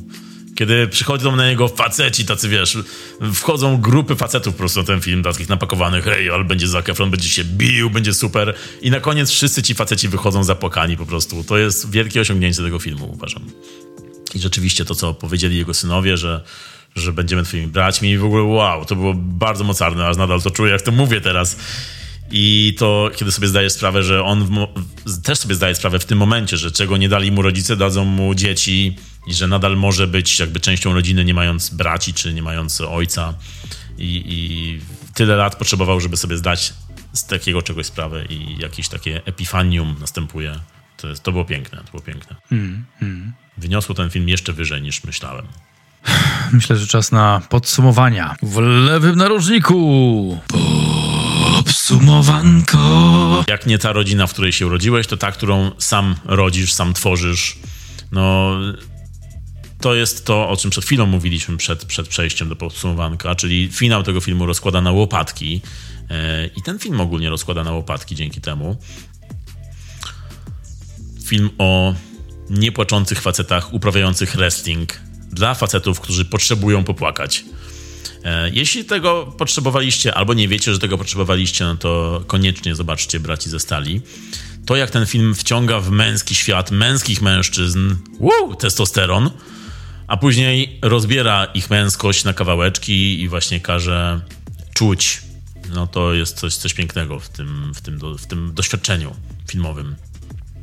E, film o męskości, o tym, jak możemy wpaść w pułapkę patrzenia na na męskość, na męskość i na, na nawet rodzicielstwo.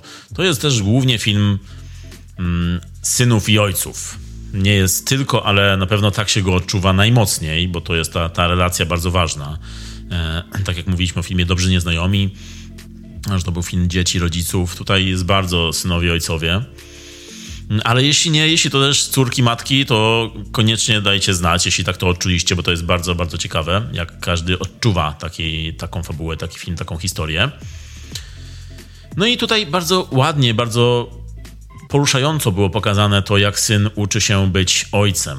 To tutaj przyszło naturalnie na koniec tego filmu. No i oprócz tego, że to jest film rodzinny, film o rodzinie, to jest to też film o wrestlingu. Przy czym ten wrestling tutaj jest użyty jako traktat trochę. Tak to odczułem. Niby to wszystko jest ustawione, e, ale przedstawione jest tak, jakby było pole do improwizacji jakiejś i jakby tutaj, jakbyśmy mieli odczuwać emocje, mimo że te emocje są z góry narzucone. Czyli trochę właśnie jak kino.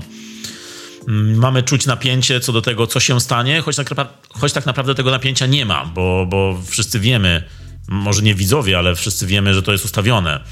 Niektórzy pewnie nie zdają sobie sprawy, że to jest ustawione oglądając to.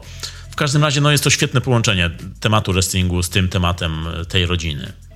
Udawanie kontra rzeczywistość, porażka kontra sukces i to jak porażka potrafi nieść więcej niż sukces, jak, jak porażka potrafi pozwolić ci pogodzić się ze sobą, a zwycięstwo niesie tylko smutek, tragedię, dramaty. No, bardzo mnie uderzył ten film. Świetna obsada, świetny dobór aktorów w ogóle. Ciekawa historia, która co prawda jest tutaj zmieniona i jeśli ktoś jest fanem wrestlingu i fanem tej rodziny, no to ktoś może tutaj się poczuć niezadowolony w związku z tym, z tymi zmianami. Ja dopiero dowiedziałem się o zmianach po filmie to uzupełniło moją wiedzę. E, nie jestem wielkim fanem wrestlingu, nie będę nigdy. Także nie odczułem tego, nie, nie uderzyło to we mnie, że to jest, że tak nie wolno, że zmieniać losy takiej rodziny nie wolno robić. Jeśli chodzi o film osobny o tej rodzinie, jeśli chodzi o film ogólnie o, o rodzinie w takich warunkach, no to jak dla mnie bardzo dobrze to działa. I finał, tak jak powiedziałem, wielka moc.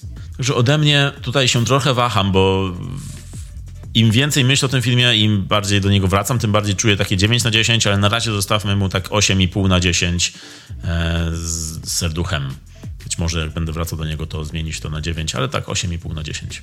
Bracia ze Stali, bardzo fajny tytuł, o wiele lepszy niż Żelazna Żelazny Pazur. Ja nie będę mówił długo na temat tego filmu w podsumowanku, ponieważ dużo mówiliśmy już i wyprztykałem się ze wszystkich rzeczy, które napisałem sobie w podsumowanku, więc tylko powiem, że zostawiam 8 z serduchem na 10. Chętnie wrócę do tego filmu, chętnie zobaczę na, na wielkim ekranie z bardzo dobrymi głośnikami. No i chętnie bym w ogóle uścisnął dłoń panu Matiasowi Erdeliemu za te obrazy, za te emocje wynikające, wypływające z obrazów, zwłaszcza w scenie, w której Zac Efron odbija się od lin i czujemy to narastające tętno, tętno życia i, i, te, i, i tą, hmm, i tą energię, która się ładuje w nim, tą moc. Widzimy też to w początkowej scenie, scenie otwarcia, w której widzimy Fritza, który jest ogromny, jest większy niż scena i mimo, że jego dziedzictwo nie jest, e, nie jest zbyt jasne, to ten film pozwala nam go trochę polubić. Mimo jego usilnych prób, aby tak nie było. Po anatomii rodziny następuje anatomia upadku. Anatomia upadku. Yy, anatomia upadku. Same labirynty dzisiaj. Labirynty emocjonalne i mentalne. Jak nie bracia ze stali, to anatomia upadku co będzie następne. Dzisiejszy odcinek jest chyba sponsorowany przez depresję, bo będzie trudno i dużo przemyśleń i wchodzimy głęboko. No i częścią tego, sporą, jest y, Justin. Justin, której nazwisko Google Translate podpowiada mi jako triet z ty na końcu, a fonetyczna wymowa podana przez Wikipedię o ty na końcu nie wspomina, więc y, po prostu powiedzmy, że to jest Justin. Nawet ja to nie jest Justin, bo ona jest francuską, więc to jest Justine. Pewnie. Justine? Justine pewnie. Are you sure? Pewnie po francusku tak, tak czuję. Tak, mój język tak to wymawia. I mój język chce powiedzieć też Justine Thrier. Tak chcę to powiedzieć. Twój język zatem po francusku miałby rację. Michał, słyszałeś o niej wcześniej? Coś? Oglądałeś jej coś? Usłyszałem o niej przy okazji festiwalu w Cannes, kiedy zdobyła Złotą Palmę w zeszłym roku, rok temu, 2023. To jest moment, kiedy zwróciłem na nią swoją uwagę e, i nie, nie znałem jej filmów wcześniej. E, poznałem jej filmy przy okazji festiwalu Kamera Akcja zeszłorocznego w jesienią 2023, kiedy właśnie były pokazywane jej filmy jako droga do Złotej Palmy. Mm, I tam był pokazywany film Victoria e, i Sybilla. Chyba, chyba Sybilla była pokazywana też. Faktycznie, tak. E, swoją drogą dwa filmy z imionami w tytułach. No i e, Justine, gdyby nie to, że ona dostała Złotą Palmę za Anatomię Upadku i gdybym obejrzał taki film, jeden z tych wybranych jej filmów, ona dużo też nie ma na koncie, e, no to nie wróciłbym chyba do tego, bo te dwa filmy widziałem. Wiktoria jest o prawniczce, która broni kolegę oskarżonego o zabójstwo. Troszkę tutaj wchodzimy na podobne tereny co Anatomia Upadku. Sybilla jest o psycholożce, o, o psychoanalityczce, która wchodzi jakby w temat pisania książek, kręcenia filmów i, i, i, tego, że marnuje swój talent jako psychoanalityczka i przyjmuje pacjentkę, bo ma ciekawą historię, jest z branży filmowej i zaczyna pisać ich historię związku, jej historię związku. E, I tutaj te dwa filmy mają elementy, które później widzimy w Anatomii Upadku. Natomiast same te dwa filmy same w sobie nie są jakoś bardzo, bardzo ciekawe. Bardziej powiedziałbym, że mają trochę dziwny ton, są dziwnym połączeniem trochę komedii, trochę dramatu, ale ani jako komedia, ani jako dramat za dobrze nie działają. Oba filmy były chaotyczne. Nie widać za bardzo o co chodzi w tych filmach Justine Triet. Jakby trochę nie mogła się skupić na, na, na jednym wątku. Tam jest ogólnie dużo wątków, które się jakoś przeplatają. Także trochę nie, nie byłem zadowolony z tego, co ona zrobiła wcześniej. Nie akceptuję tego. Typowy samiec. Biały, uprzywilejowany. Another white boy with a podcast. Jim Bro. Crypto. Natomiast te dwa filmy dobrze było obejrzeć przed albo nawet po seansie Anatomii Upadku, bo widać tu właśnie dużo wspólnych e, elementów.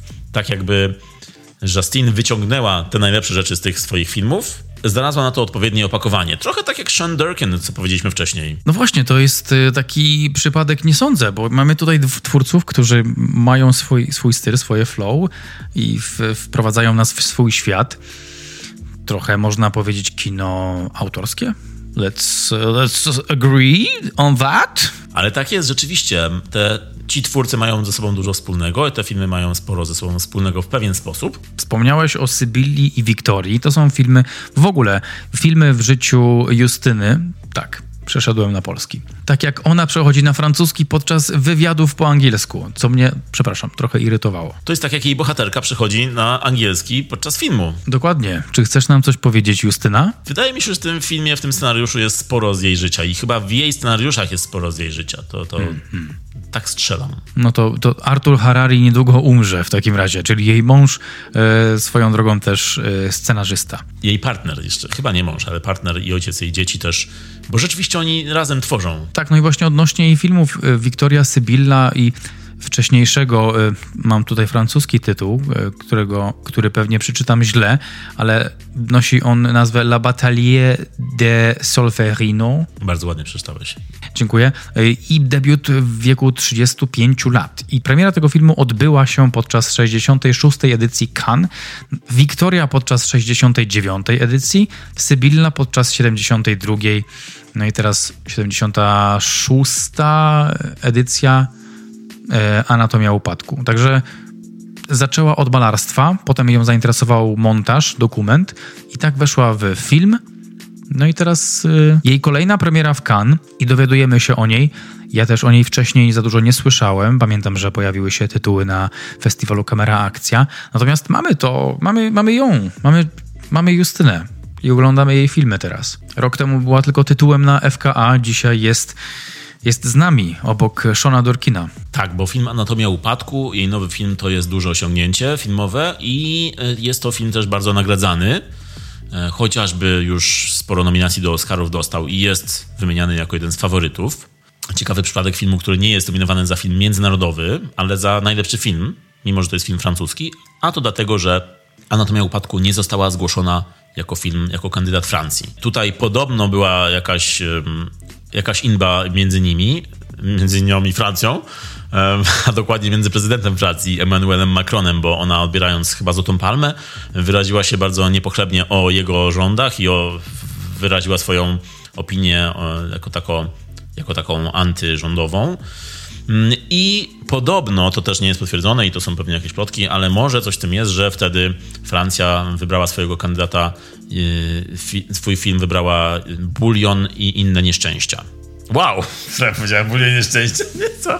A jest Miłość i inne nieszczęścia film, a chodzi mi o mm, Bulion i inne namiętności, tak, tak, tak. Bardzo dobry film swoją drogą, który też widzieliśmy podczas FKA, Festiwalu Kamera Akcja, ale który nie został nominowany i nie jest wyróżniany tak jak Anatomia Upadku mimo że nie została zgłoszona jako film międzynarodowy, no to jest nominowana jako najlepszy film, najlepszy scenariusz oryginalny, najlepsza rola Sandry Hiller i jeszcze chyba ze dwie kategorie. Jeśli film Bracia ze Stali był filmem o tym, że komuś by się przydała terapia, no to film Anatomia Upadku to jest film, w którym mamy terapii aż za dużo, bo to jest terapia wchodzi na salę sądową aż. Tak, jest to dramat y, sądowy, thriller taki sądowy, y, gatunek, na którym zależało Justine, J- Justine i jest tam bardzo dużo, bardzo dużo świadomości swoich emocji i siebie i takiego kumania, co się z nami dzieje, gdy się kłócimy lub gdy coś nam w życiu nie wychodzi.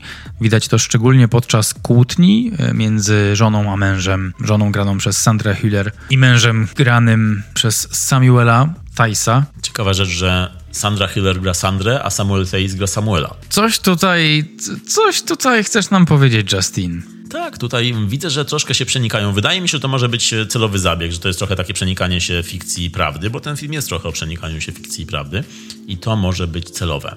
Tak strzelam. To by był dobry strzał i jak już mówimy o strzałach, no to um, film dotyczy śmierci małżonka. Nie wiemy, jak do tego doszło, ale odnajdujemy zwłoki męża na, na śniegu. E, dosłownie opis filmu webu brzmi tak: Mężczyzna upada z wysokości i ginie. Czy jego żona jest za to odpowiedzialna? To jest. To jest AD 2024 opisy filmów. To jest opis, jak możemy powiedzieć o tym filmie, nie mówiąc za dużo, ani nie spoilując niczego. Im mniej wiesz, tym lepiej dla ciebie widzą. Człowiek, przecinek, śmierć przecinek. I takie hmm? Znak zapytania. Wystarczyłyby słowa kluczowe tutaj po prostu zamiast opisu. Tak, i my też, też tak opisujemy ten film po prostu. Nie, nie mówimy nic więcej o fabule. Nie powiemy więcej, bo dzisiaj spoilujemy, więc uważajcie, będziemy spoilować ten film. I można by sobie pomyśleć, że to jest jakaś prawdziwa historia, ten film lub ta, ta fabuła, ale nie jest. Natomiast Trier e, mówi, że inspirowała się razem ze swoim partnerem Arturem Harari, że inspirowała ich historia prawdziwa Amandy Knox, czyli studentki amerykańskiej, która pojechała na wymianę chyba do Włoch i tam została oskarżona o zabójstwo swojej współlokatorki. Na tej, o tym też jest e, film, taki true crime e, na Netflixie. I ta historia właśnie ją zainspirowała, ich zainspirowała. A scenariusz do Anatomii Upadku powstał w trakcie pandemii i w trakcie lockdownu. Pisali go razem Justin i Arthur. Więc można zrozumieć już, dlaczego tak napisali ten film, dlaczego na taki temat. Można zrozumieć kłócącą się parę w centrum, bo wiemy, jak to było być zamkniętym w czasie lockdownu w, w domu z partnerem, partnerką także można zrozumieć, jak powstał ten scenariusz. Czyli ogólnie Justin pierze brudy z nami Dokładnie. i jeszcze kłóci się z prezydentem. Ballsy. Pyta nas, no kto miał rację? Po czyjej stronie stoisz? To ona po prostu chce, żebyśmy my jako widzowie rozstrzygnęli jej konflikt małżeński. tak. Znaczy, nie małżeński, ale związkowy. Tak. I później wraca do domu i mówi Arturowi, widzisz? Wszyscy mówią, że on się zabił. że ona nie, tego nie zrobiła. To nie była jej wina, tak mówią widzowie. Widzisz, Artur? Widzisz? Trzeba było odłożyć ten kubek do zmywarki. Tak jest, to jest, to jest ich związek, my to wiemy. Próbowała tyle razy w kan i wreszcie się udało tym filmem.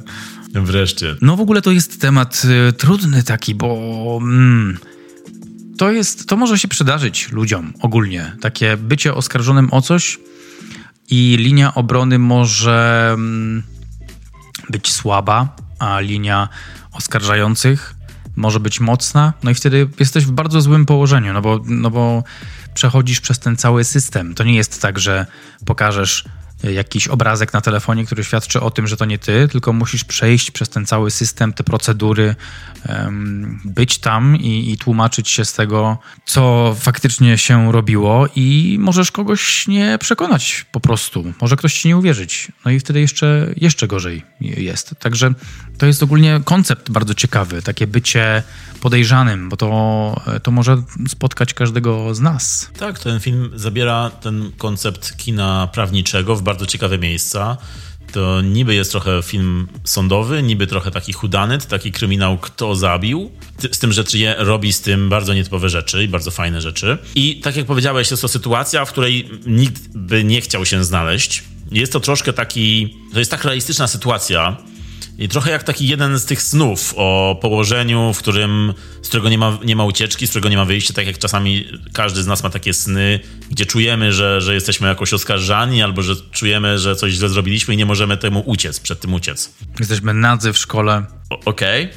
Albo idziemy za Jasonem Stathamem na film. O, to miałem powiedzieć właśnie, to jest jeden z tych snów, gdzie oglądamy Argyle'a z Jasonem Stathamem. W kinie, tak, na retrospektywie. Tak, trochę też, trochę nie. I'm the Dreamkeeper. I protect Michael. In his sleep. Słuchaj, no, To jest tak realistyczna sytuacja, że gdybyśmy my się w niej znaleźli, To byśmy umarli. to nas by od razu oskarżyli. Słuchaj, no, wzięliby ten podcast jako dowód i co? I po nas. Leżymy.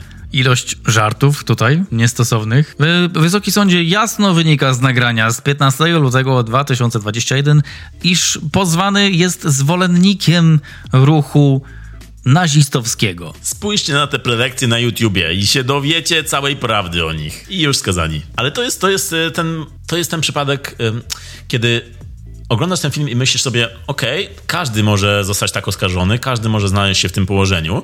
I naprawdę, kiedy o tym pomyślisz, jest to trochę niepokojące, że to jest tak, jakbyśmy my zostali posadzeni na miejscu tego, tej ławy przysięgłych. Sandra na, do nas jakby się zwraca jako widzowie e, i my na podstawie tych dowodów przedstawionych w filmie mamy ocenić, czy ona jest winna, czy nie. Kiedy ewidentnie z filmu wynika, że nie wiadomo, Ewidentnie.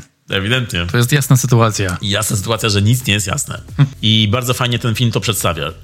Takie położenie oceniania kogoś z boku, kiedy nie mamy wystarczających dowodów, nie mamy wystarczającej linii, jakby ani obrony, ani ataku, kiedy musimy dokonać pewnej oceny, a ta ocena jest niemożliwa.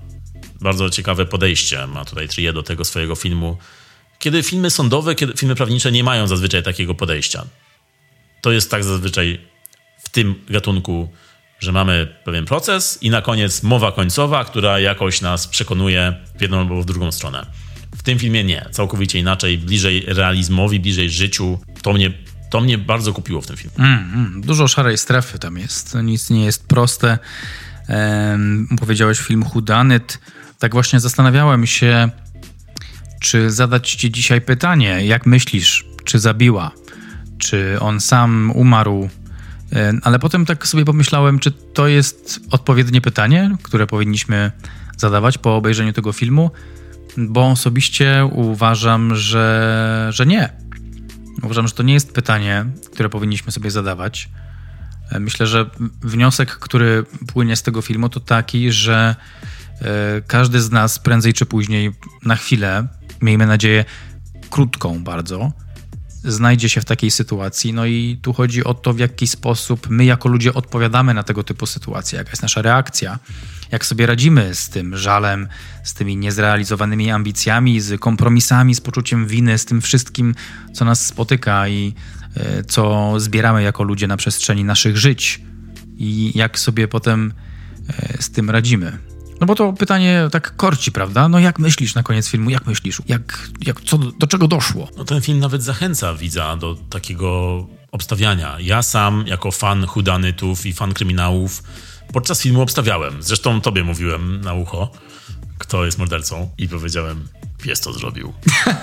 właśnie, właśnie, pies. W filmie był Snoop, a w życiu prawdziwym to jest Messi, pies, który obecnie właśnie. święci triumfy. I ten pies wygrał nagrodę w Cannes jako Palm Dog. Tak. Najlepszy, film, najlepszy pies sezonu i rozchwytywany też, też przez aktorów na ostatniej gali, chyba nagród BAFTA.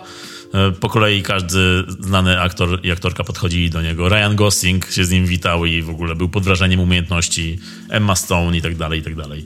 To już wejdzie w standard. Za rok na Oscarach będzie najlepszy pies filmu. Jak myślisz, powinna być taka kategoria? Najlepszy pies w filmie? Myślę, że spoko. Tak, najlepszy pies sezonu. Najlepszy pies. Oscar, Oscar dla najlepszego psa powędrowałby do Messiego pewnie. Świetna rola, to naprawdę teraz mówię, bo on co tam robi ten pies. Ale ludzie dają sobie radę równie dobrze jak ten pies, bo Sandra Hiller, Samuel, e, którego najmniej, co prawda tutaj widzimy, ale w bardzo intensywnych scenach. I też syn, chyba 11-letni syn, który jest jedną z centralnych postaci. Syn, który w wypadku lata wcześniej prawie stracił wzrok i teraz ma bardzo. e, W filmie jest pokazane, że, że ma kłopot- kłopoty ze wzrokiem, co też zmienia ich dynamikę rodzinną, bo to jest też moment, kiedy i ona jako matka, i on jako ojciec zmieniają swoje podejście. Bardziej ona jako matka, tutaj troszkę widać w trakcie filmu, że ona troszkę się wycofuje, trochę robi krok wstecz. I też kolejne porównanie z filmem Bracia ze Stali. Tutaj mamy ojca jako serce rodziny, już takie serce bijące bardziej, yy, bardziej niż w Braciach ze Stali. I matkę jako tą zimną część rodziny, mniej emocjonalną, która nie ma takiego związku z synem jak ojciec jednak. Tutaj jest wiele scen podkreślających to, że że to jednak ojciec był tym ulubionym. Gdyby syn prowadził ranking, tak jak ojciec z braci ze stali, no to jednak ojciec jego byłby, Samuel byłby na pierwszym miejscu. Mm, co jest ciekawym punktem wyjścia, bo Samuela poznajemy w tym filmie jako już trupa. Poznajemy go na początku, kiedy leży martwy na śniegu. I to jest też fascynujące podejście do, do jego postaci, bo my, jako widzowie, jako ława przysięgłych, w ogóle nie znamy tego człowieka. Dostajemy jakieś, jakieś fragmenty z jego życia, które później dowiadujemy się w relacjach świadków. Ale jego jako postaci w ogóle nie, nie, nie poznajemy na początku filmu. Początek filmu to jest swoją drogą temat, na którym powinniśmy się zatrzymać. Pamiętasz, jak się ten film zaczyna? I don't know what you heard about me. Tak jest. Czyli tak jak Niezniszczalni 4. To jest... Co Anatomia Upadku ma wspólnego z Niezniszczalnymi 4? Bardzo dużo.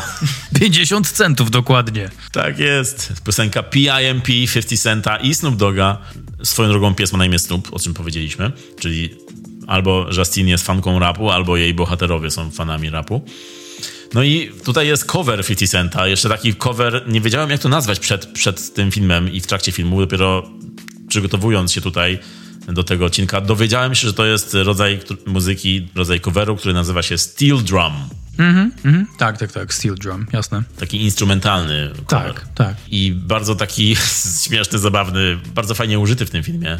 Utwór, który przeszkadza naszej bohaterce Sandrze e, udzielać wywiadu, bo pierwsza scena to jest ona udzielająca wywiadu jakiejś młodej dziewczynie. Między nimi trochę czuć chemię już, ale właśnie ta piosenka, którą niby mąż puszcza z, ze strychu, przeszkadza cały czas. I nam widzom też bardzo przeszkadza, bo to jest taki dziwny cover, że, że ani do tego potańczyć, ani do tego nie pogibać, pogibać głową, ani pośpiewać. Także fajny, ciekawy wybór. Pierwszym wyborem reżyserki mm, był inny utwór, utwór Dolly Parton, Jolene ale niestety nie mogli dostać praw do tego utworu, a według mnie niestety, bo PIMP tutaj bardzo dobrze pasuje, e, w wykonaniu Bacao Rhythm and Steel Band. No, także bardzo mnie to cieszy, że 50 Cent y, mógł dostać tantiemy za film Anatomia Upadku. Złota Palma w Cannes wpiszę sobie w CV. Teraz tylko za utwór Rider Music poproszę, bo też bardzo fajny. Jest taka plotka, że podobno 50 Cent ma wystąpić z tym utworem na gali Oscarów. Po tej scenie, w której mąż jest, mąż jest nieobecny, tylko słychać właśnie jego muzykę, którą niby puszcza z góry, co jest też takie trochę podejrzane. Ten film rzuca do nas różne takie podejrzane tropy i które możemy interpretować na różne sposoby. Bardzo, bardzo ciekawy zabieg ze strony Triet. Czy ty oglądając ten film trochę obstawiałeś? Czy zabiła, czy nie zabiła? Kto zabił? Jak to się stało? No, obstawiałem, obstawiałem, zanim doszedłem do wniosku, że to nie ma sensu, to obstawiałem oczywiście. Nadal uważam, że nie ma sensu obstawiać, ale bawiłem się w, w tę grę. Wziąłem w niej udział. I jak pierwszy raz o tym pomyślałem, to byłem przekonany, że mąż... Yy, targnął się na swoje życie, ponieważ, ponieważ y, miał dużo ciężaru, ciężaru, którego nie ogarnął sobie i, e, no i, i, i stworzył dla siebie bardzo takie niekorzystne miejsce do swojego rozwoju, do bycia tym, kim chciał być i um, chyba się obudził z czymś w nocniku. No i tutaj jest kluczowa scena kłótni między nimi bardzo, bardzo mocna scena. Jedna z chyba z najlepszych scen filmowych tego zeszłego roku, tego roku, e, w której to właśnie dowiadujemy się, bądź też utwierdzamy się bardziej w tym, że jednak mąż mógł targnąć się na własne życie, bo scena kłótni, mm, która zaczyna się od tego, że materiał dowodowy jest pokazywany w sądzie, mm, puszczany w sądzie, bo to jest materiał audio, bo mąż nagrywał ich kłótnie, tak się okazuje. I ta kłótnia audio jest puszczona i to się zmienia w scenę, jakby retrospekcję tego, co się stało. To jest fajnym zabiegiem, bo ten film pokazuje nam tylko to, co chce nam pokazać reżyserka. W tym momencie mamy pełną scenę z przeszłości, właśnie scenę tej kłótni bo słuchając tego materiału audio jesteśmy pewni, że to się tak wydarzyło. Kiedy jednak materiał robi się taki niewyraźny, chaotyczny, nie wiemy, co się dzieje w materiale, to wracamy z powrotem na salę sądową i znowu musimy interpretować na swój sposób. To jest ciekawy zabieg. No i ta scena kłótni bardzo, bardzo mocna, tak wow, bardzo niezręczna, bardzo taka, że w trakcie która w trakcie zmienia się z tej niezręczności, z, tej, z tego bólu, aż, aż to boli słuchanie tego i oglądanie, aż do momentu, kiedy po prostu chcemy wyjść, uciec jak najdalej z, z tej sceny, bo rozumiemy tutaj obie strony argumentu, rozumiemy obie strony kłótni, Mm, widzimy punkty widzenia ich obojga, ale też widzimy, jak bardzo się ranią w tym momencie, jak bardzo dosypują sobie soli do, do tej swojej rany. Zwłaszcza ten mąż, który widzimy, że już jest taki na krawędzi. Jak odczułeś tę scenę? Że był na krawędzi, z której skoczył. Czyli anatomia skoku jednak. Mhm, tak myślę.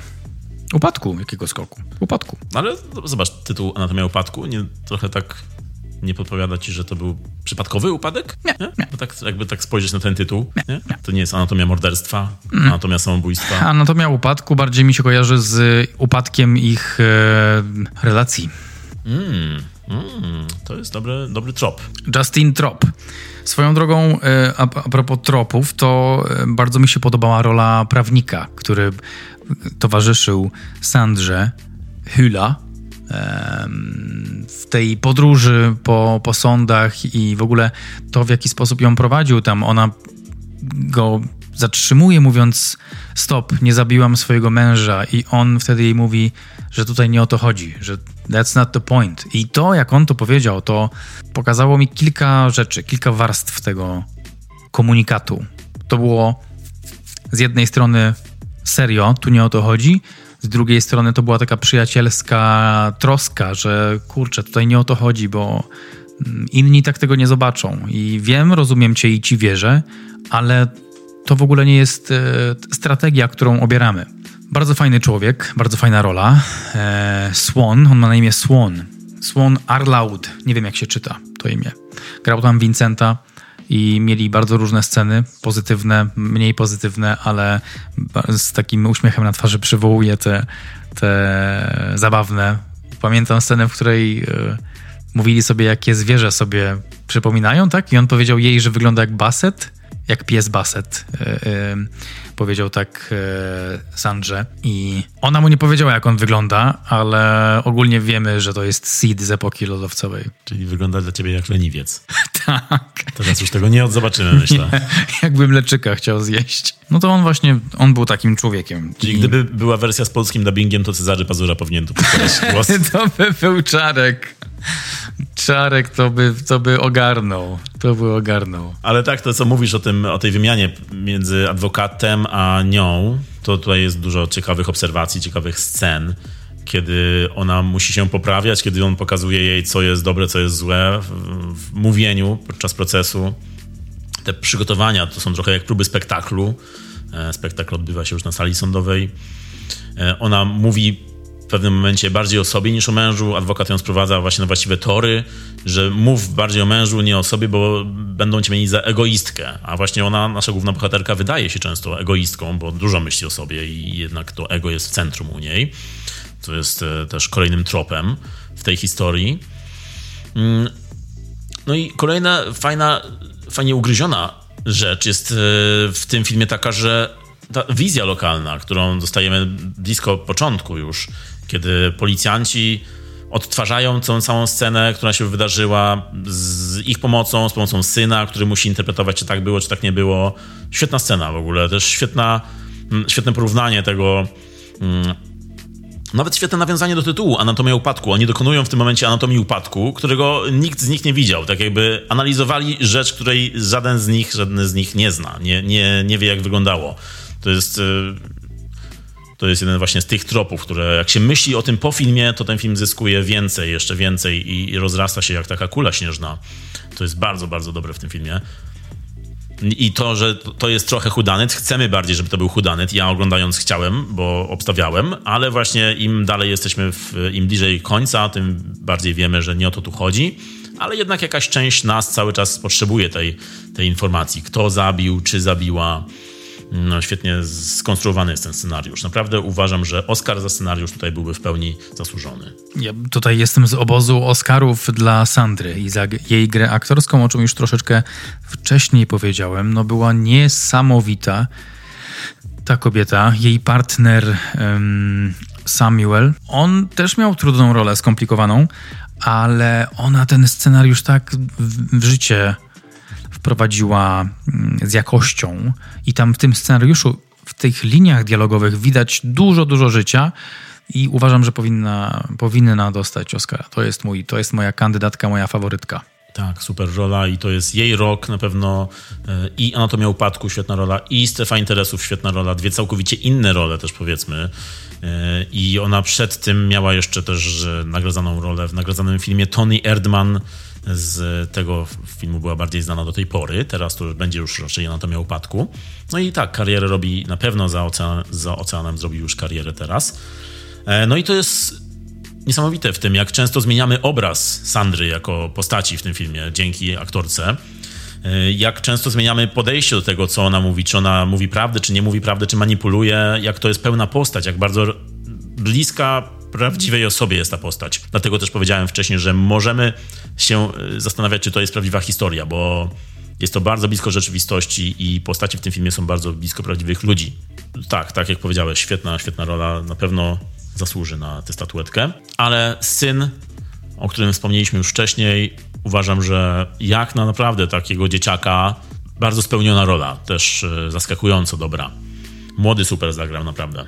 Tak, Milo jest świetny. No i to, że syn rozwiązuje tę sytuację na sam koniec, bo jednak w finale mm, scena, kiedy syn przychodzi jeszcze przed ogłoszeniem werdyktu i mówi swoją wersję, też fascynująca scena, kiedy opowiada, że jednak mu się przypomniało, że ojciec to opowiadał mu je, kiedyś w samochodzie, kiedy jechali razem, że może mnie kiedyś nie być, że może psa kiedyś nie być, w domyśle, że jego. Bardzo, bardzo ciekawa scena, kiedy widzimy znowu retrospekcję, po raz drugi widzimy w tym filmie retrospekcję e, na podstawie tego, co opowiada nam ten syn, z tym, że tym razem już słyszymy głos syna, czyli ojciec porusza ustami, ale mówi w tym e, wypadku już syn co jest kolejnym tropem. To może być kolejny, kolejny trop. Czy syn mówi prawdę, czy nieprawdę, czy on bardziej wkłada ojcu w usta swoje słowa, czy nie.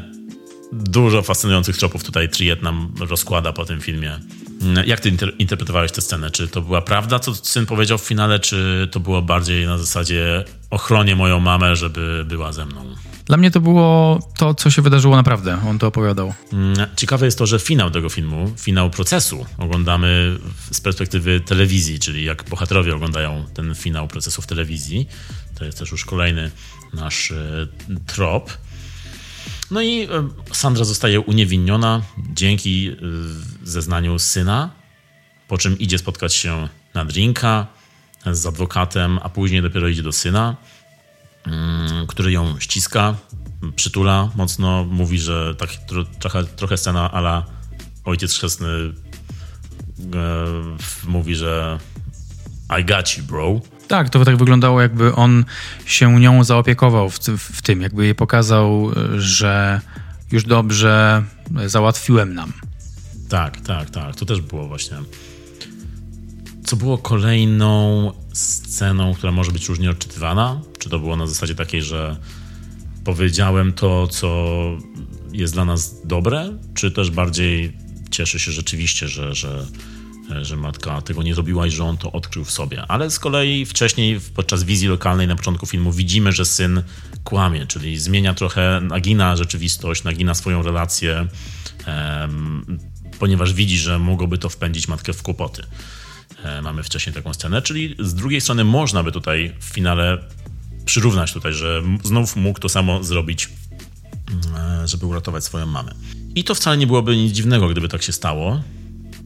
Mm, ale ten film zostawia nas z ostatnim ujęciem, kiedy ona jednak zostawia syna w swoim pokoju i idzie do siebie, leży sama na łóżku, przytulona już tylko ze swoim psem co jest kolejnym takim przykładem bardzo realistycznego ugryzienia tego tematu, bo tak rzeczywiście czuje się pewnie taka osoba, że została sama, nie ma partnera, nie ma męża, syn trochę jest już z boku odsunięty mm, przez to wszystko, co się stało, no bo jednak to było pranie brudów na sali sądowej i cały czas syn słuchał tego, cały czas syn był świadkiem tego, czego rodzice pewnie nie chcieliby, żeby e, syn albo dziecko ogólnie było świadkiem. Czyli ty byś raczej e, ją uniewinnił i powiedziałbyś, że on popełnił samobójstwo. Tak? To jest twoja wersja? Jakby, e, again, nie, nie wchodziłbym w taką, od tej strony do tego filmu, to znaczy na początku grałem w tę grę potem bym już raczej z tego się wycofał. Nie, czy zabiła, czy nie zabiła, uważam, że to nie o to chodzi, nie w tym filmie, e, więc jakby też wycofuję się z tego typu podejścia. Ale jednak jest to pytanie, które zostaje, zostaje z widzem po seansie, bo to jest normalne. Myślę, że każdy widz zadaje sobie po seansie takiego filmu mhm. e, to pytanie i to jest, myślę, że to jest pewnego rodzaju gra też, e, jaką film z nami toczy i fajnie sobie odpowiedzieć. Ty, ty masz taką wersję, że on popełnił samobójstwo. Tak, tak, tak. A są różne wersje, bo mo mogło być też tak, że on po prostu przypadkiem spadł, mogło być też tak, że ona rzeczywiście zabiła, e, mogło być tak, że coś innego się kompletnie stało. Mm, ten film nas zostawia z taką niewiadomą trochę, ale pokazuje bardziej, że ta obiektywna wersja jest taka, że on popełnił samobójstwo. Tak, więc pytanie może y, do ciebie, co ty myślisz, czy on zabił się, czy on został zabity? No bo ja już trochę powiedziałem, że według mnie, jak chciałem sobie odpowiedzieć na to pytanie, to moją odpowiedzią było to, że on się zabił. On się świadomie zabił, ponieważ nie mógł tego znieść. Um, więc y, no, jak to u ciebie wygląda? Ja na początku po wyjściu z tego filmu jednak doszukiwałem się jakiegoś kryminalnego aspektu, jakiegoś spisku i, i szukałem dowodów obciążających Sandrę jednak, że tutaj może coś jest ukryte w tym filmie, ale im bardziej teraz myślę o tym, im więcej też czytam, oglądam, e, wracam do tego filmu, tym bardziej myślę rzeczywiście, że tutaj było coś na zasadzie albo przypadkowo wypadł, albo, albo to było samobójstwo, chociaż trochę bardziej się może przychylam ku temu przypadkowi, że to było dzieło przypadku ogólnie to wszystko i że nikt, ani on nie chciał wyskoczyć, ani ona nikogo nie zabiła. Trochę się do tego przychylam. I, i, i z tym, że na pewno jest to film, który wymaga drugiego sensu i, i, jak się go obejrzy drugi raz, to można zwrócić uwagę pewnie na więcej rzeczy, które mogą podpowiedzieć coś, um, ale e, zakładam, że reżyserka tak go skonstruowała, żeby właśnie tak jak mówisz, żeby, żeby nie dociec prawdy, bo to nie jest, nie, nie, nie jest sensem tego, Choć sama powiedziała, że za jakieś 10 lat pewnie wyjaśni widzom, jak było naprawdę. Trochę tak żartem powiedziała e, w jednym z wywiadów.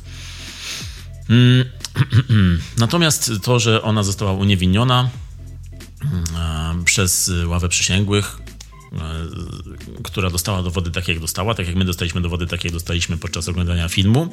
Trochę też film nam zadaje pytanie, czy ona była winna temu samobójstwu na przykład, czy, czy to jest to, że, że ona go popchnęła bardziej metaforycznie ku temu, czy, czy nie.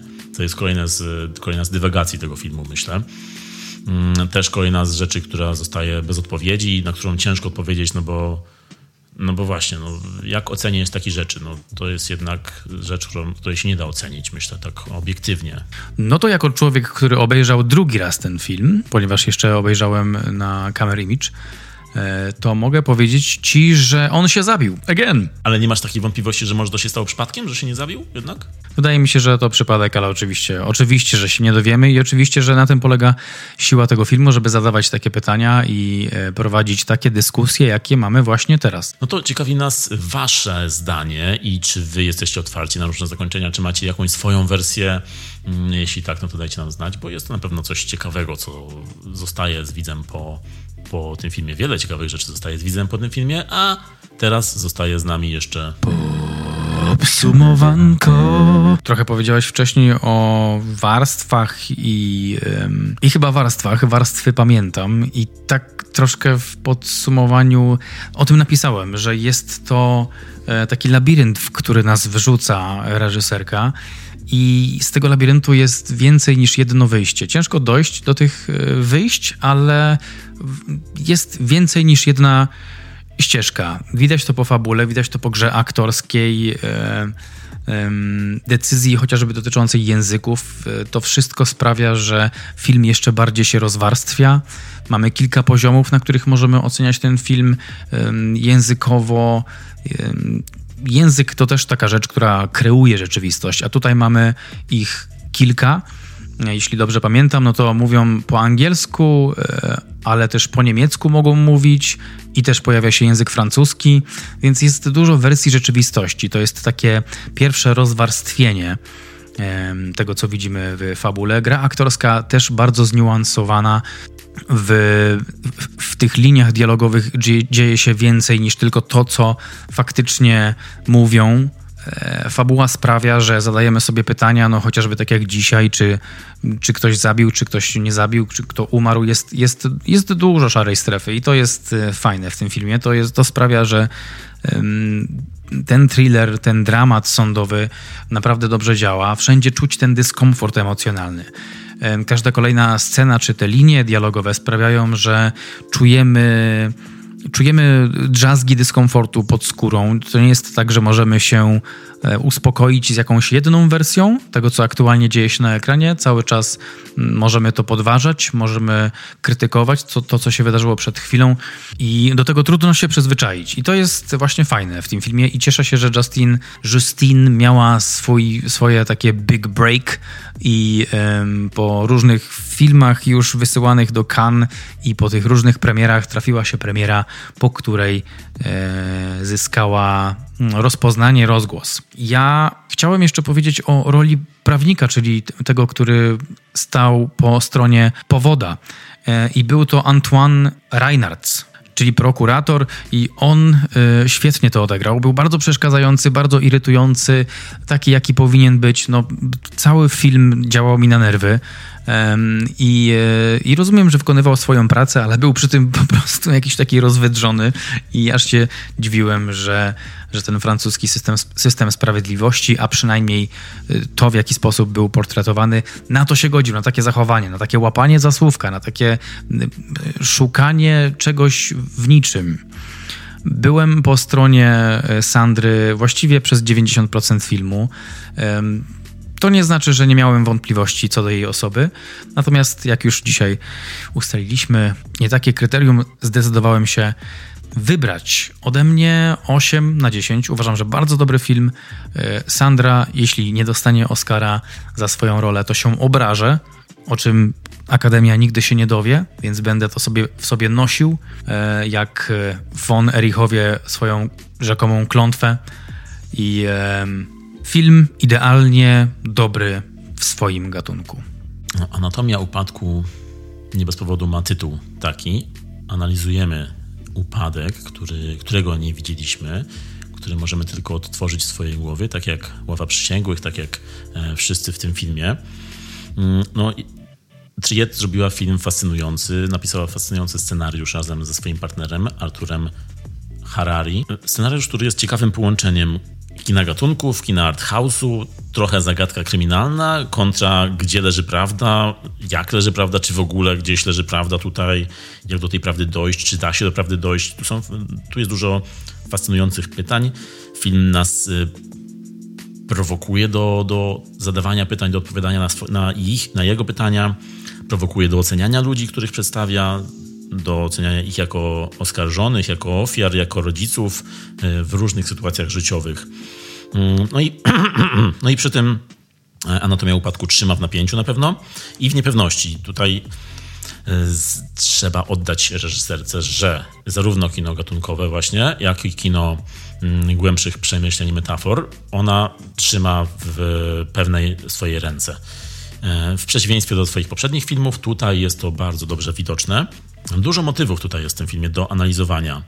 Jest chociażby to prawda kontra fikcja, jak jedno z drugim się przenika. Jest to odtwarzanie rzeczywistości w różnych formach, e, jako materiału audio, tutaj jest jako książki, jako powieści, jak ogólnie postrzegamy opowieść, jak postrzegamy związek, czy też drugą osobę i siebie w tym związku.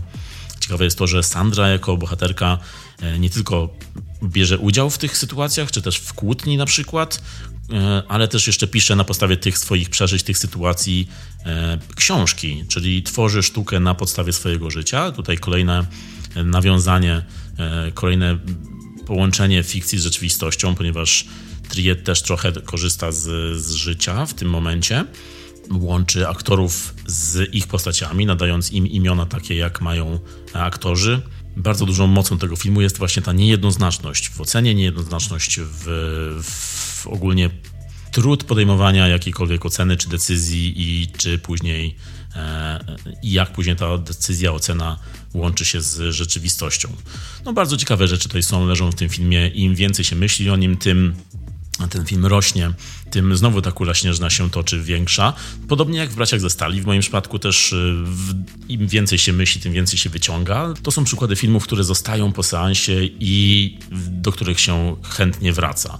Ja będę do Anatomii Upadku na pewno wracał. To jest trochę film, który przypominał mi filmy Francisa Forda Coppoli, przynajmniej niektóre, takie jak Rozmowa. No i scena kłótni, scena samozniszczenia, scena, która pozwala nam spojrzeć z różnej perspektywy na tę samą sytuację. No, mocarny, mocarny film. Mm, na pewno w po drugim seansie znowu, tak jak w przypadku Braci ze Stali, podniosę ocenę, być może, ale na razie jest to znowu 8,5 na 10, być może 9 na 10, jeśli e, do niego e, wrócę, a wrócę na pewno. Także polecamy Wam oba filmy. Dajcie nam koniecznie znać, jak u Was wyglądały oceny tych filmów, jak u Was wyglądały, nie wiem, przemyślenia po tych filmach. Może macie coś, co uzupełni jakoś e, obraz, co uzupełni mm, te nasze dywagacje dzisiejsze. Poważnie się zrobiło. E, dzisiaj poważne tematy i poważne dyskusje i długie dyskusje. Także dzięki, że jesteście z nami i że nas słuchacie. My dzisiaj już kończymy. Kłaniamy się nisko. Możecie nas znaleźć w socialach. Możecie znaleźć naszą prelekcję na YouTubie, w której nie ma nic kontrowersyjnego. Mówili dzisiaj do Was zresztą jak zwykle Michał Miller i Marek Szczepański. Do zobaczenia, usłyszenia, oby nie na sali sądowej. Cześć. I po ptokach.